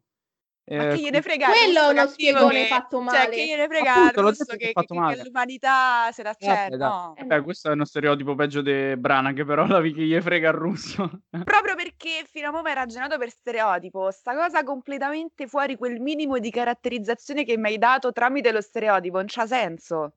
Ah, vabbè. Comunque andiamo avanti, tanto l'ha fatto male. Eh, volevo fare una domanda, e questa era un po' per divertirci. Ma lo script supervisor, secondo, secondo voi c'era o è stato accreditato perché sì? Anche lì, perché qua veramente parliamo di arroganza. Questo secondo me veramente ha fatto licenziare tutti quelli che aveva assunto la Warner Bros. Perché comunque, ragazzi, per un film così sembra anche un po' clamoroso che accadano alcune cose. Concordate? Magari c'era, ma gli ha Mm. fatto fare tutto, oppure magari la sceneggiatura inizialmente era in un modo e lui in regia, eh, cioè durante la produzione ha tagliato tutta una serie di scene, o forse altre Anche scene era sono state tagliate in montaggio. eh? O anche ritrattabile? In, uh, come si Eh, dice? sì, Eh. possono avergli fatto fare di tutto, cioè nel senso, magari l'hanno visto, gli hanno detto no, non, eh, non criticargli niente, criticagli solo magari cose proprio evidenti, evidenti, evidenti e il resto no. Ma Non forse lo la sapremo mai. beh, forse, forse la sceneggiatura iniziale era peggiore. Magari è stato... Eh, è stato appunto, no, io ho comunque- fatto la domanda così perché volevo farmi due risate sulle vostre ipotesi, ricordiamo appunto per comunque- questo. Perché... Cioè, Ah, scusa, Alessio. questa fissa per la tematica tempo, lui non è che si semplifica la questione mai nei suoi film. Cioè, è ovvio che nel momento in cui più app- ti approcci a una materia del genere, che negli ultimi anni è comunque estremamente anche pop da un punto di vista di tutto quello che interseca in modo anche facilone fisica quantistica e varie, eh, diciamo, posizioni eh, da un punto di vista eh, scientifico, la questione temporale, è ovvio che nel momento in cui tu hai questo come tema ricorrente, il momento in cui mi vuoi mettere in gioco eh, sta roba dell'inversione dei tempi, trovi buchi come uno scolapasta ovunque, perché semplicemente è una tematica talmente complessa e talmente di trama teorica che è ovvio che tu non potrai mai mettere una pezza a qualsiasi snodo cruciale tu voglia andare a porre in atto, certo. È lì che entra il gioco, il patto con eh, l'autore, con il regista, sceneggiatore, quello che è, in cui dice va bene, mi fermo. E io l'ho proprio avvertito poco dopo la metà del film, ho detto ok, non me ne frega più nulla, mi fermo qui, non mi ci sto sforzando perché mi sta colando il cervello dalle orecchie ed è inutile che mi vada a sforzare così tanto nella comprensione di qualcosa che mi è stato posto, con quell'arroganza, ripetiamo, come non interessante ai fini del puro eh, oggetto ludico che è Tenet.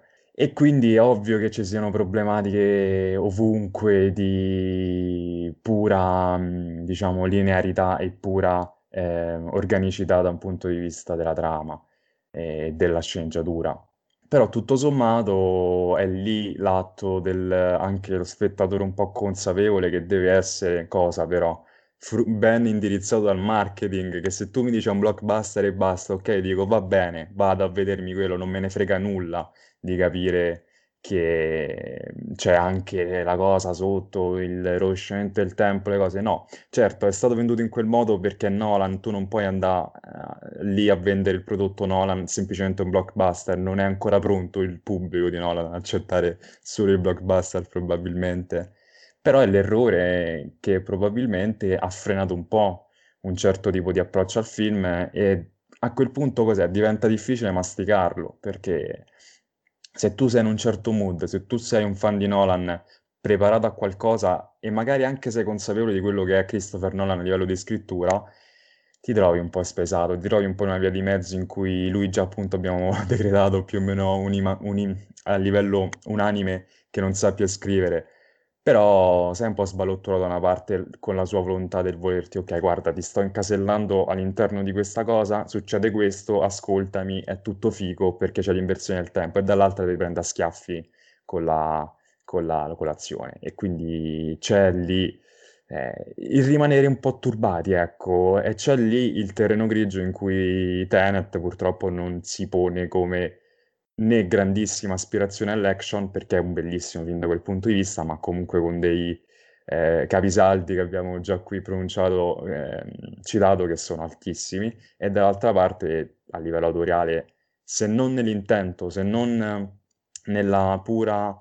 Eh, nella, nel puro dire ok, voglio fare questo in questo modo, se non con quell'intento, se non quella posizione ideologica a livello pratico, siamo un po' con un passo, non dico indietro perché appunto ci sono, eh, è impossibile paragonarlo a cose che ha scritto insieme a qualcun altro, però c'è così un po' di difficoltà.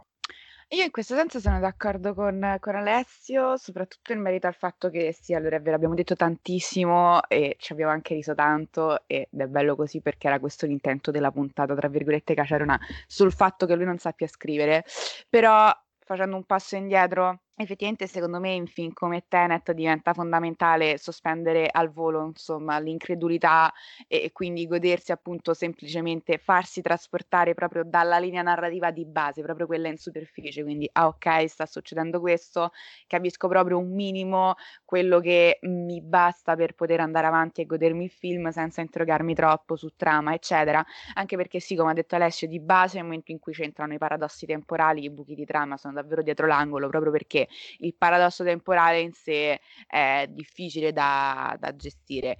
Concordo nuovamente col fatto che è stato un problema proprio alla base della campagna di marketing che è stata fatta, però al tempo stesso capisco che la campagna di marketing è stata fatta in un certo modo anche perché si trattava praticamente dell'unico film in sala in quel periodo. E quindi eh, visto che come ha detto Alessio il pubblico di Nolan non è pronto ad ammettere di, di cioè non è pronto ad andare a vedere un film che sia solo un blockbuster lo vendi in un determinato modo appositamente. Ma al di là di tutto se dovessi paragonare Tenet a un film precedente probabilmente lo paragonerei proprio alla trilogia del Cavaliere, a uno a caso della trilogia, non il Cavaliere Oscuro, che secondo me cioè, è, un ottimo, è un ottimo film, raga, e, o al primo addirittura Batman Begins, o forse o al terzo addirittura quello con Bane, cioè nel senso forse lo paragonerei sì al terzo. Cosa mi è dispiaciuto però di Tenet? Allora, e in generale cosa mi dispiace dell'ultimo Nolan? Che per quanto visivamente sia una roba, i film di Nolan io li ho sempre percepiti come film di trama, cioè nel senso, quei film che ti fomentano non tanto per la parte visiva, per quanto sia ottima, quanto proprio per i classici film di trama, no? Come The Prestige, ad esempio. Il fatto che mh, mhmm, per motivi legati proprio al mh, fatto che è cambiato letteralmente eh, colui che si occupa delle trame.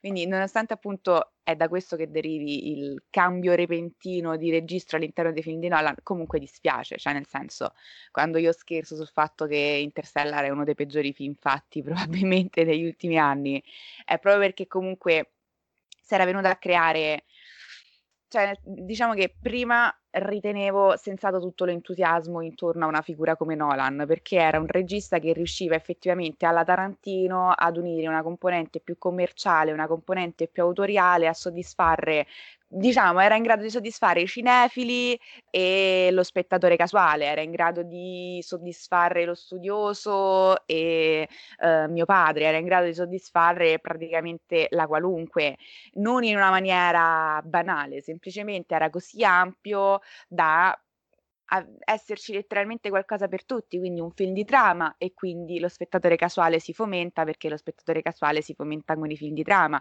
la componente visiva, e, ma anche perché poi soprattutto il modo particolare di girare di Nolan, l'IMAX, il, il, la pellicola e tutto quanto, cioè nel senso ti fomenta e quindi ok il fatto che poi abbia fatto appunto la trilogia del Cavaliere Oscuro e quindi ti sei presa un'altra fetta di, pubblica, di pubblico non indifferente, cioè sono tutte cose che eh, adesso stanno venendo a mancare perché quello spettro, quello spettro ampio che permetteva alla qualunque di, a, di apprezzare Nolan adesso si è ridotto, si è ridotto tantissimo e quindi sostanzialmente chi apprezza Nolan a 360 gradi, dico, eh, non magari i vecchi fan, mhmm, i vecchi appassionati che mhmm, in qualche modo gli sono rimasti affezionati, ma dico chi è che continua proprio a 360 gradi ad apprezzare Nolan? Tutto, tutto, qualunque cosa faccia, cioè dici esci dalla sala e sei soddisfatto al 110% perché hai visto un film come poteva essere The Prestige, come poteva essere Memento, come poteva essere Inception cioè da Interstellar che, che non succede, forse con Interstellar è successo perché sono tante le persone alle quali è piaciuto, mi sfugge il motivo, però ok. Peccato, cioè nel senso noi abbiamo parlato tantissimo di Tenet in questa puntata, giustamente, però persino Alessio, che comunque tra di noi è più fomentato con Nolan, ne ha parlato in termini proprio tiepidi, perché è un film tiepido, quindi se da una parte lo salva, no, nel senso che okay, non è un filmaccio, però, ehm, va bene, cioè è godibile, te lo vedi, c'è la dimensione ludica, di intrattenimento. Dall'altra però piange effettivamente il cuore che sia soltanto un film tiepido, ma ne cioè non sia neanche Interstellar, capito? Che puoi andare a creare effettivamente quel dibattito, quindi ci sono quelle persone al- alle quali è piaciuto tanto e ti possono dare 10 motivazioni per le quali a loro è piaciuto tanto Interstellar e poi magari c'è chi invece non, non l'ha apprezzato e ti può dare 10 motivazioni per le quali non l'ha apprezzato, quindi è divisorio, però comunque permette di accanirti perché c'è un qualcosa di cui parlare, ma Tenet è un ni, fa quello che deve fare, senza infamia, senza lode, è un film d'azione, i personaggi sono piatti, ti aspetti che sia piatto perché un po' è un film d'azione, un po' se l'è, se l'è scritto da solo e secondo me paradossalmente questa è la cosa più triste.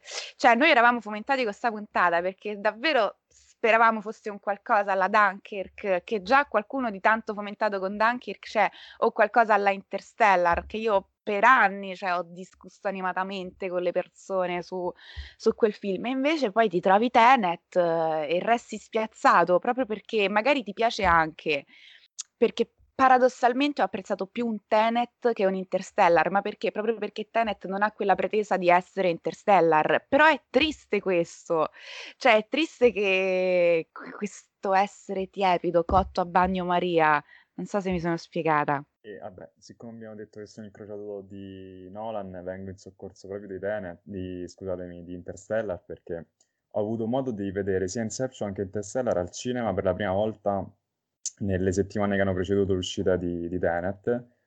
Tra l'altro Interstellar in IMAX, che eh, di tutto rispetto, e proprio per Interstellar spezzo diverse lance perché io lo ritengo un film a me piace molto, cioè piace davvero molto nonostante l'ultima mezz'ora sia da spararsi nelle ginocchia perché quello sì che è spiego infinito che lì è davvero in modo eccessivo e davvero con una chiusura che non accetterò mai tra lui e la madre che è imperdonabile il modo in cui li fa incontrare, è imperdonabile il modo in cui li fa relazionare con la figlia, scusatemi, eh, tra di loro, dopo tutta la costruzione del film fatta in quel modo, quindi l'ultima mezz'ora è completamente da buttare al secchio per quanto mi riguarda, però a Interstellar riconosco qual è l'ambizione di eh, volersi configurare in quel modo lì.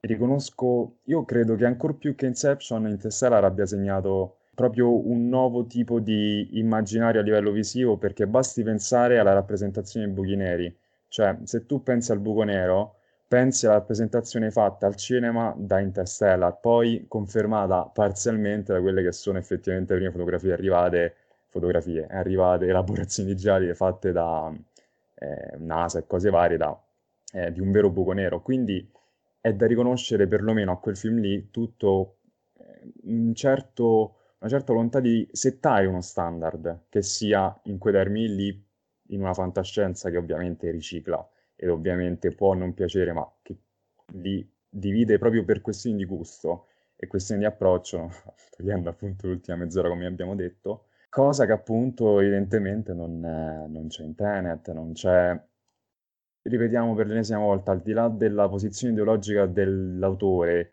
non c'è sulla carta quel eh, discorso lì. Un problema che penso riguardi la vendita del prodotto Nolan di ora, Christopher Nolan, è che tu vendi Christopher Nolan, però lo vendi come Nolan.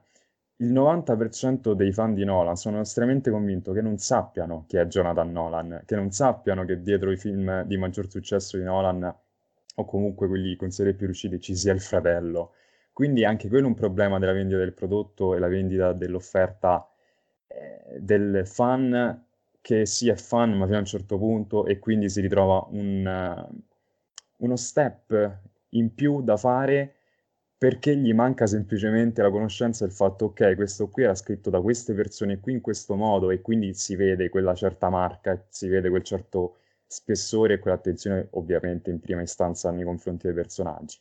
Ed ora si ritrova con un altro prodotto completamente differente che non è un problema di per sé. Nolan, ok, a parte la fissa per il tempo, ha sempre spaziato nei generi, nei tempi e nelle dimensioni eh, narrative. Però eh, qui con eh, delle evidenti differenze strutturali e quindi c'è questa, speriamo, lacuna da colmare che sia con un profondo corso di sceneggiatura o comunque con la volontà di andarsi ad accompagnare, se non con il ritorno al fratello, con qualcun altro. Io e tutti penso qui ci auguriamo di sì, però per ora è qualcosa da osservare, perché se è vero che in Dunkirk è un film che anche a me, che personalmente a me lascia tiepido, quasi come Tenet, se lì ti salvi un po' comunque con quel discorso della massa, quel discorso dell'evento storico, quindi ci sono dei tappabuchi al poter anche un po' più dalla dimensione di, cavo- di Canovaccio, non c'è l'ambiziosità del paradosso temporale, quindi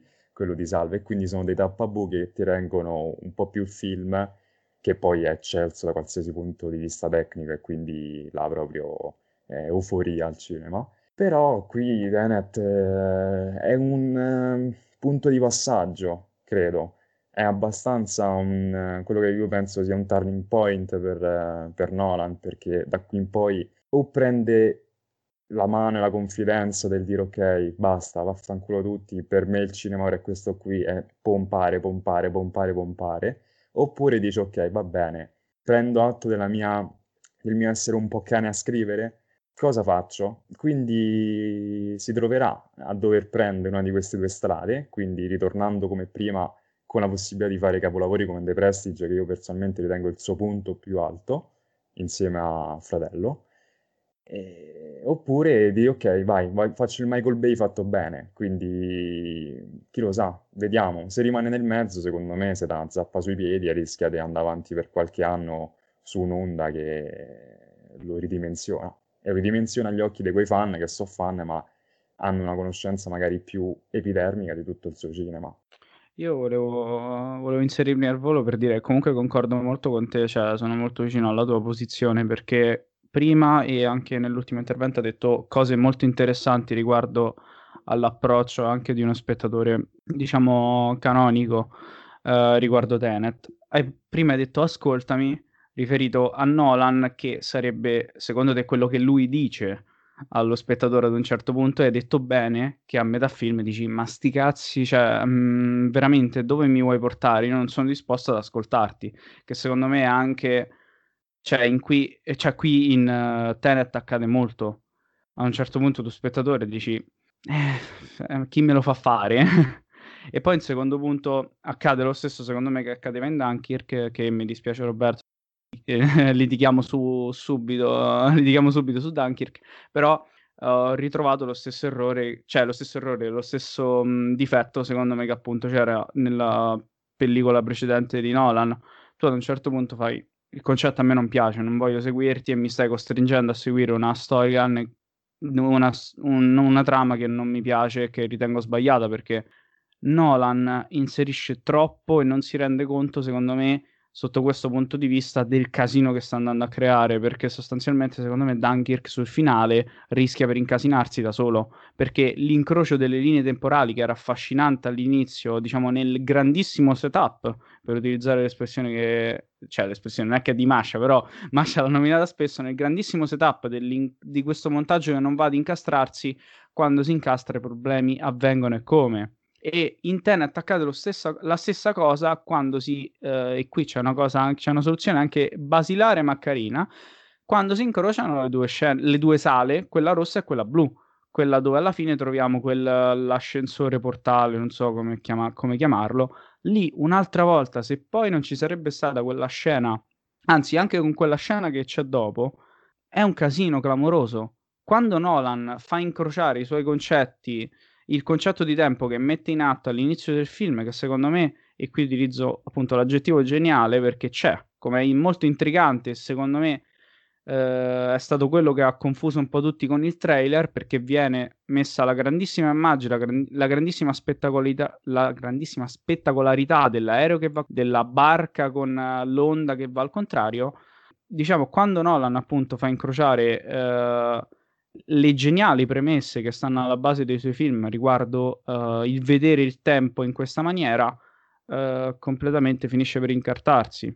Cioè, avrebbe bisogno in questo caso, secondo me, di qualcuno che uh, lo supporti nella sua pazzia, ma che sappia scri- effettivamente scrivere. Qui vado a ribadire quello che diciamo è il fil rouge del, dell'opinione che abbiamo tutti.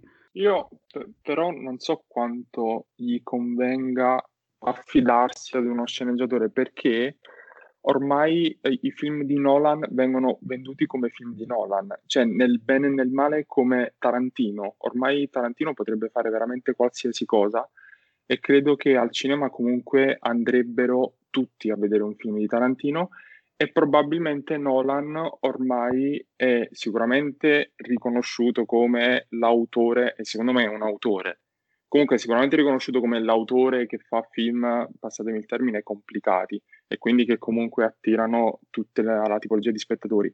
Però nello stesso momento, ripeto, non so quanto gli convenga a lui effettivamente eh, smettere di essere Nolan nel bene e nel male. Uh, piccola parentesi su Dunkirk, ok, io uh, non so quanto peso darei effettivamente alla trama di Dunkirk perché secondo me quel film è tecnicamente incredibile, cioè nel senso l'idea del montaggio sonoro e visivo, uh, l'idea appunto sempre questo, queste tre linee temporali che si incrociano è geniale e, da, e lì probabilmente la trama per quanto ovviamente è utile che sia da collante per le varie scene e comunque del plot narrativo che avanza, però secondo me meno importante in Tenet che in Tenet.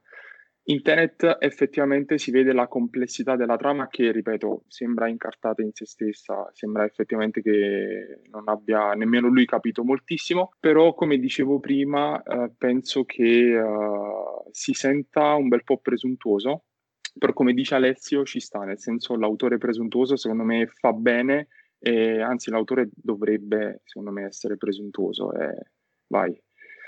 No, guarda, io in particolar modo mi riferivo proprio a quel, um, all'incrocio che diciamo attraversa il personaggio di Tomardi, che uh, secondo me lì quando Tomardi sta per arrivare sulla spiaggia, il montaggio fa, al montaggio succede un disastro, secondo me. Cioè, lì è irreparabile, l'ho trovato veramente insopportabile. Cioè, c'è una sospensione che prima Nolan... Boh, avvengono delle cose che un po' diventano contraddittorie con quello che abbiamo visto poi non l'ho più rivisto il film, però ricordo in sala che ad una certa ha fatto, cioè non, non, non, non sopporto più quello che stavo vedendo. Quindi uh, sì, un po' la trama, hai ragione, cioè su quello te lo, te lo, concedo assolutamente, però rispetto ad una prima ora fantastica poi scivola molto secondo me. proprio quando parte la, il plot di Tom Hardy, arriva nel vivo, vai Masha. Sì, io devo dire una cosa contro Roberto. Intanto ormai dico cose contro tutti e nessuno concorda a me, quindi continuerò a fare così.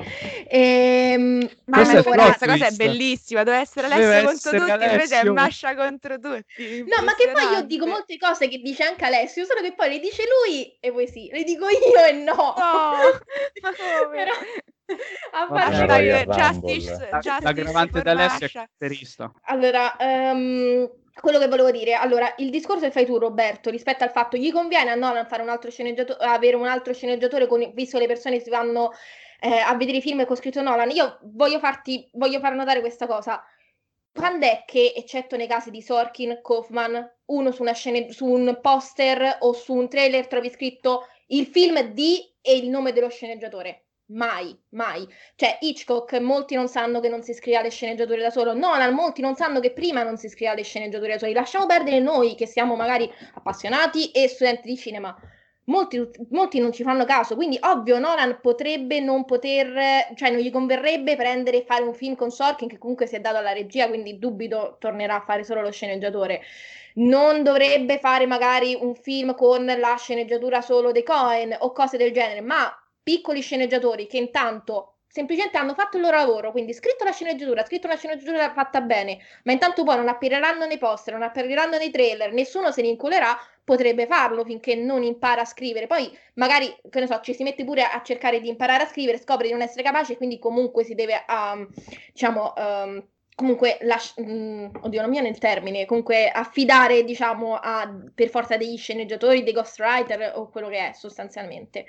Per quanto riguarda Dunkirk e Interstellar, ho due opinioni, cioè nel senso Dunkirk a me è piaciuto molto, mi ricordo ci scrissi una recensione, ma non a livello di sceneggiatura. A livello di sceneggiatura concordo con Luca, purtroppo, cioè nel senso ci sono diverse pecche, ma a livello visivo, a livello di fotografia, a livello di colonna sonora, è un film che proprio mh, richiama molto la sala, è un film che va visto in sala, è un film evento e quest'ottica di Nolan, visto che Nolan un regista alla fin fine, mi era piaciuta molto, onestamente, mi era piaciuto molto anche il tipo di, ehm, tra virgolette, poesia che dà le inquadrature che io non la vedevo da The Prestige, sebbene siano due regie diverse in qualche modo, io non la vedevo da lì, cioè nel senso...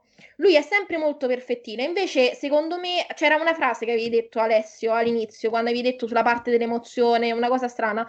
Secondo me ehm, spesso Nolan quando fa la regia eh, toglie questa parte più mh, emozionale, cosa che invece aveva, invece aveva tenuto per quanto riguarda nella parte registica della messa in sostanzialmente in Dunkirk e in The Prestige.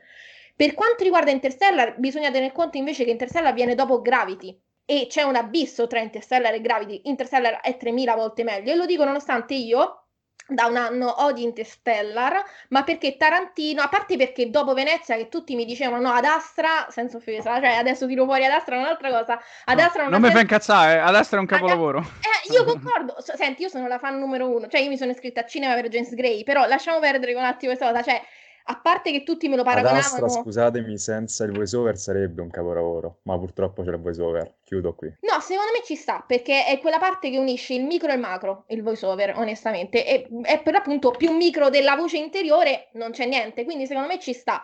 Però lasciamo perdere questo, io odio Interstellar da un anno, da quando a parte dopo Venezia tutti dicevano ah no, ma copia Interstellar nei rapporti padre-figlia, no, mh, James Gray lo fa dal 1994, da Little Odessa, quindi non copia proprio nessuno, senza dire che comunque tutti i film possono parlare del rapporto padre-figli, ma a parte quello, da quando Tarantino se ne è uscito dicendo no, i film, eh, i primi dei dieci anni, ha fatto ah, Interstellar era un capolavoro, poi Ad Astra è una merda perché Ad Astra non è girato in pellicola e io gli vorrei dire, povero Gray non ha manco i soldi per girare in digitale perché dovrebbe avere i soldi per girare in pellicola, daglieli te e vedrai che ti gira in pellicola. Quindi io odio Interstellar da, da quel momento, però se devo essere, tornare alle mie opinioni di quando l'avevo visto, io avevo trovato che, come dice Alessio, c'è tutto il terzo atto che è un enorme spie- spiegone, lì sì, davvero spiegone insensato, che non regge, c'è tutta una serie di cose che incasinate, che... ma non incasinate perché non le capisci, ma nel senso che è un po' una poltiglia. Tra l'altro, parlando di spiegoni, a me Jonathan Nolan mi è calato molto con la terza stagione di We- Westworld, che lì davvero ogni due per due erano spiegoni. Io leggevo certe volte su Facebook persone che dicevano: Ah, finalmente si è ripreso dalle prime due. No, no, che si è ripreso? Ha iniziato a fare proprio schifo senza offesa. Cioè, magari io facessi schifo così a scrivere sceneggiature, però, cioè, contando che Jonathan Nolan non fa schifo, ha fatto proprio schifo. E poi c'è la regia è fatta bene alla fin fine e, e di sicuro c'è Bonio Tema, che lui è bravissimo come direttore della fotografia. E questa è la mia piccola opinione su Interstellar. È la Madonna! Masha odia cose. Piano. Masha, piano. Concordo sulla No, terza vabbè. stagione di Westworld, che davvero n- non capisco come sia possibile un'involuzione del genere, ma a quanto Io pare raga, ho visto accade. soltanto la prima la ritengo bellissima, poi non so cosa Anche la seconda, eh. Va su- La seconda è calare. migliore della no, secondo me la seconda è migliore della prima perché diventa ancora più incasinata, però in maniera fatta bene, cioè diventa ancora più per gli esperti. Secondo me quello che è Sì. successo è che con Quindi la la seconda continuo? Sì, però Sì. secondo me che è successo è che con la seconda ha perso pubblico. E allora quello che è successo hanno detto: Vabbè, che cosa dice il pubblico generalista? Ah, non si capisce niente. Mettiamogli gli spiegoni ogni due per due. No, se tu hai scelto un pubblico che è un pubblico più esperto, mantieniti quel pubblico. Perché devi fare così e poi perderti l'altro pubblico? È Cioè, un vizio lo di so. famiglia, è un vizio di famiglia. Esatto. Vedi, lo stavo per dire. È, è praticamente un vizio di famiglia, tipo spostano una forchetta in casa Nolan e lui no, l'ho spostata, aspetta che te lo spiego, calmo. che-" No, beh, comunque, eh, a parte il- la grandissima e come si dice? Non mi ricordo, vabbè. La vertiginosa scalata verso la follia di Masha in questo suo parere. Eh, no, che comunque hai completamente ragione. Poi tornando un attimo, piccola parentesi di chiusura su Dunkirk, effettivamente è un mostro, cioè gran- probabilmente un film da studiare per la tecnica dietro Dunkirk. E lì sostanzialmente fa quello che voleva fare in Tenet, però con una materia molto, molto più eh, calda e difficile da gestire, secondo me, perché le immagini di Dunkirk sono fantastiche. Io l'ho detto, eccetto la colonna sonora, scusate se eh, ritorno a criticare, però scene come quella dell'assalto in barca dove loro sono in- al buio, non sanno quello che sta succedendo, gli spari non si sa da dove provengano, vedono soltanto i buchi, no? cioè è fantastico, cioè ha delle soluzioni talmente eh, studiate, te- e, Dunkirk, scusate, che veramente mi piace utilizzare l'espressione che ho utilizzato l'altra volta per Kaufman, è una sorta di masterclass di regia, comunque è un'esposizione del talento registico di Nolan, eh, non indifferente comunque, è da considerare per forza, quindi Lavinia recuperalo, tanto credo si trovi su Netflix. Eh, vabbè, comunque, tolto questo, Ragazzi, io vi chiederei se avete qualcos'altro da aggiungere e poi mi appropinquerei verso la fine. Tu, Roberto, vuoi, vuoi ah, aggiungere stavo finendo? qualcosa? Ah, No, sostanzialmente, eh, Scusa, no, oltre, quella- oltre quella parentesi iniziale, volevo dire No, non facciamo parlare Luca. Ehm, eh, devo essere cattivo? già lo sei, già lo Tu sei. all'altra quindi puntata non mi volevi far parlare, quindi... No, vabbè, era fatta apposta, dai, clamorosamente fatta apposta. Vabbè, dai, Luca, continua, continua quello che sostanzi- stavi dicendo. Sì, eh, comunque si conferma, anche grazie alle vostre opinioni a questa discussione, comunque che è un grandissimo, per chiudere, un grandissimo ni, eh, e sostanzialmente temo che succeda quello che ha detto Alessio un po'. Quello che lui ha previsto è che lui vada verso questa indifferenza e finisca in una sorta di oblio eh, slash limbo che non lo so, penso che vada così perché comunque quando diventi eccessivamente presuntuoso puoi farlo per un film, puoi farlo per due film, puoi farlo per terzo film, al quarto. Eh, sì, porti le persone in sala, ma mh, ho paura che si esaurisca un po' il dibattito su Nolan, che comunque non piacendomi è interessante Scusami, parlarne. Luca, ma tu pensi ci, sia- ci sarà ancora una sala nel 2022? Chiusa parentesi. Ah, sì, assolutamente. Tra Allora, l'altro, allora, voglio dire quella cosa, sì, perché comunque è interessante. È un film da sala, cioè resta ancora questa magnifica dimensione del, ma ce- perché del tutti i film di Nolan sono da sala, nel senso ci No, no, sì, con Tenet resta per fortuna, cioè io dico per me ed è una fortuna, resta. Poi, eh, se vogliamo un attimo 5 minuti parlare di come alla fine sia stato un fallimento e il box office, box office abbia confermato questo clima tiepido intorno al film, eh, secondo me Io non direi farlo. tanto intorno al film, nel senso i risultati in questo periodo sono evidentemente Sì, falsati però com- e anzi, sì, visto falsati, il periodo però che il ecco. mondo sta vivendo, secondo me Considerate incassato anche che in abbastanza, eh, raga. America il domestico 45 milioni, cioè non è nulla.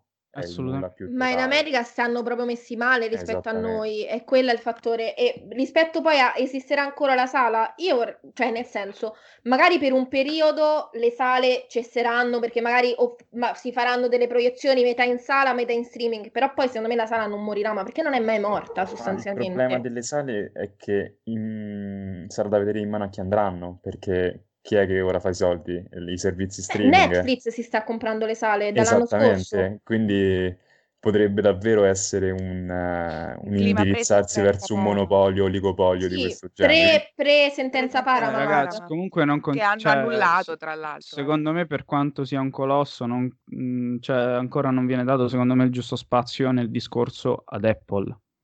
Apple, ragazzi, in silenzio si Apple sta ha una portando a casa delle produzioni. spaventosa, quindi... No, ma si, sta por- si è portato a casa Scorsese. Poi, se non Ma erro, perché il c'è problema di Apple Coppola. è sempre C'è- c'è quello dagli anni Spielberg. 80, cioè Eh, assolutamente, Apple è ragazzi, cioè-. Io mi ricordo al, No, mm, no, alla una, intendo una quello che ha detto anche sen- Masha, eh, Cioè, a nel- Lavinia, cosa? dicevo. Sì, no, ma No, io tu hai dico, detto- Apple non avrà mai la diffusione lo che hanno altre piattaforme di quel- streaming, è- perché quello è sempre l'errore che fa Apple dagli anni Sì, 80, ovvero essere troppo legata essere- all'hardware. Se io ho Sì, sì, bisogno sì. di una componente Apple per l'Apple TV, Sì, sì. non Però sarà se- mai... se Però, dovesse- però se ci pensi, prima lo sta facendo fatto bene, perché se ci pensi, Spielberg che era contro a Netflix, Netflix, Netflix è andato a fare una Oscar, serie con, con Apple, cioè io mi ricordo quando stavo, io non la sapevo questa cosa, l'anno scorso stavo a- lì a Sentieri Selvaggi a sentire una cosa e Carlo Valeri se ne esce con sta cosa di sta serie eh, di era Spielberg. Selvaggi? Non conosco. Luca, Esatto, Luca, prima o poi qualcuno il crede, libro su prima o poi qualcuno ti crede, Netflix, eh, smettila. su Demmy. E vabbè, comunque sta di fatto, se ne uscì che poi l'idea di questa serie non, non ho capito mai poi quando uscirà o meno, che dovrebbe essere una serie horror che praticamente però può essere vista solo se stai al buio, cioè il dispositivo percepisce se non stai al buio, era una cosa fighissima come cosa. Però c'è Spielberg che tanto ha streaming, streaming, va con Apple. Se si prende i vari autori, che succede? Che tutti, se si vorranno vedere determinati film o determinati autori, diranno: "Ah, Ok, sono disponibili solo sui prodotti Apple. Quindi o il cellulare o l'iPad se lo andranno a prendere. Anche se è bruttissimo vedere un film o un qualcosa sull'iPad, andrà così perché poi eh, se pian piano si prende tutti, tutti quelli importanti, eh, alla fine eh, qualcuno cioè, se lo andrà a fa- cioè, se lo andrà a fare l'Apple TV solo per vederli per l'appunto. Quindi sì, il discorso Apple è interessante. Io lo dicevo poi nella dimensione si in cui... quel cappello Ah, da pirata lì dietro, la bandana sull'occhio Lo e stavo per compra dire. l'iPad. Esatto, Eh, esatto. l'aumento dei servizi in streaming secondo me porterà soltanto a un aumento della, della pirateria. Della cioè, nel senso, pirateria, sì. Ah, io, io comunque lo dicevo, nominavo l'Apple nella dimensione in cui, in un momento in cui a Scorsese servono 150 milioni per... No, non mi ricordo comunque il budget, comunque servono tot milioni per produrre un film, mm, non Così trovi decente l'appoggio per di... Irishman, quindi. No, intendo per eh, quello The Killer No, of the Flower Moon. comunque sempre lì siamo, insomma. Eh, Sì. nella- cioè, nel momento in cui un grande autore che comunque, eh, tolto il discorso Irishman, mh, diciamo che merita ancora questi budget, nessuna major è riuscita a soddisfare i suoi spiegato bene intenti. Masciullo, l'ha spiegato bene Masciullo. Non mi ricordo se anche nell'articolo fece per Sentieri Selvaggi, però vabbè, ma a lezione l'aveva spiegato, ovvero il fatto che perché Netflix o altre piattaforme streaming possono dare dei budget che eh, per l'appunto altri invece colossi non possono dare, nonostante siano colossi magari a livello di case di produzione, perché a Netflix non interessa avere il tutto subito. A Netflix eh, o anche ad Amazon o Apple e così via, tutti vogliono averlo dopo, quindi ti fanno vedere che ce l'hanno, magari eh, avendo grandi autori possono partecipare agli Oscar, vincono qualcosa, vincono dei premi, quindi accrescono e quindi poi ci sono persone magari che si iscrivono anche per un mese di prova, poi magari gli piace o si dimenticano di iscriverlo e quindi poi continuano a pagare. Quindi a- Netflix e così via non interessano O si dire dimenticano di disdirlo è importante comunque come Esatto. variabile. Eh. Esatto. E, e quindi sostanzialmente, cioè nel senso, eh, a loro non, non vedono il rischio come a dire, ok, no, io ti do tot, ma io non ho, la, non ho manco un minimo di certezza che tu mi riporti tot subito in sala perché le persone vanno meno in sala, eccetera, eccetera, eccetera. Netflix dice, sì, sì, te lo metto pure in sala, diciamo, come contentino e così via. In sala chi se ne frega se faccio poco. Poi Irishman, mi ricordo, le io l'ho visto alla festa del cinema di Roma, che era pieno, ma da quello che ho sentito c'erano molte persone che praticamente già con le prevendite erano piene le sale di, per Irishman. E poi, per l'appunto, però, non è quella la, la parte che gli interessa, perché infatti lo- l'ha tenuto in sala quanto? Tre giorni? Netflix? Gli interessa poi Sì, dopo c'è stata tre giorni. eh, gli interessa il dopo, quindi ci sta che loro alla fine mh, eh, producono, uh, diciamo, un sacco di film ipercostosi, perché per l'appunto non gli interessa il qui, subito, ora, la sala, e interessa che poi dopo invece eh, abbiano, diciamo, gli incassi dopo, se lo possono permettere di avere dopo. Bene ragazzi, io vi riacchiappo, ripeto, se qualcuno vuole dire qualcosa su Volevo Tenet, dire una però cosa io. riacchiappiamoci. No, Luca, tu hai già Ah. parlato tanto. Roberto, Alessio, qualcuno vuole dire qualcosa? Ci stiamo, penso, eh, il succo l'abbiamo ben spremuto. Ok, perfetto. Allora adesso Luca, breve, brevemente quello che vuoi dire. No, paradossalmente quello che diceva Masha è molto interessante perché ehm, producendo un film che andrà prima o poi a finire nella piattaforma, e qui mi, mi ricollego anche all'interessante processo di Chicago 7 che uscirà tra poco su Netflix, rendi quasi la sala un posto arcaico, affascinante, disponibile per pochi giorni, quindi era, cioè È un diventa anche un ghetto po' diventa la romantico. sala. Diventa un ghetto romantico. e no, volevo chiudere o un così. evento. Cioè anche Esatto, un comunque- grandissimo evento. A me quando si dice così non so perché penso, cioè, anzi lo so perché penso sempre a Holly Motors, quindi... Capolavoro. Bene ragazzi, allora, io innanzitutto ringrazio gli ascoltatori che sono arrivati alla fine di questa puntata infinita, e però ci tenevamo tanto a farla, sia perché mh, in generale appunto è uno dei pochi film che è stato in grado di riportare una grande quantità di pubblico in sala, quindi dedicargli una puntata, dedicargli una puntata era sicuramente interessante, ma poi perché volevamo ecco, accogliere in una puntata più ospiti e anche sperimentare questa, mh, questa diciamo, modalità per poi eventualmente riproporla in futuro. Quindi io direi che è andata benissimo e infatti ci tengo a ringraziare tantissimo tutti e tre gli ospiti, grazie Masha, grazie Alessio, grazie Roberto della presenza, della condivisione di opinioni, anche più pagate di quanto mi aspettavo, però diciamo spicy al punto giusto, quindi grazie davvero. Luca, tu vuoi unirti ai ringraziamenti? Certo, naturalmente. No, beh, ringrazio tutti per questa, diciamo, teorica chiusura, teorica, Ehm, questa sorta di chiusura di stagione, è stato molto bello. Siamo arrivati quasi a due ore e dieci di chiamata, non so quanto sia il montaggio. Saranno un paio Stavamo d'ore. per superare Tenet. Bene, eff- effettivamente sì, quindi niente, ringrazio di nuovo tutti quanti e se vi va ci, ci sentiamo alla prossima.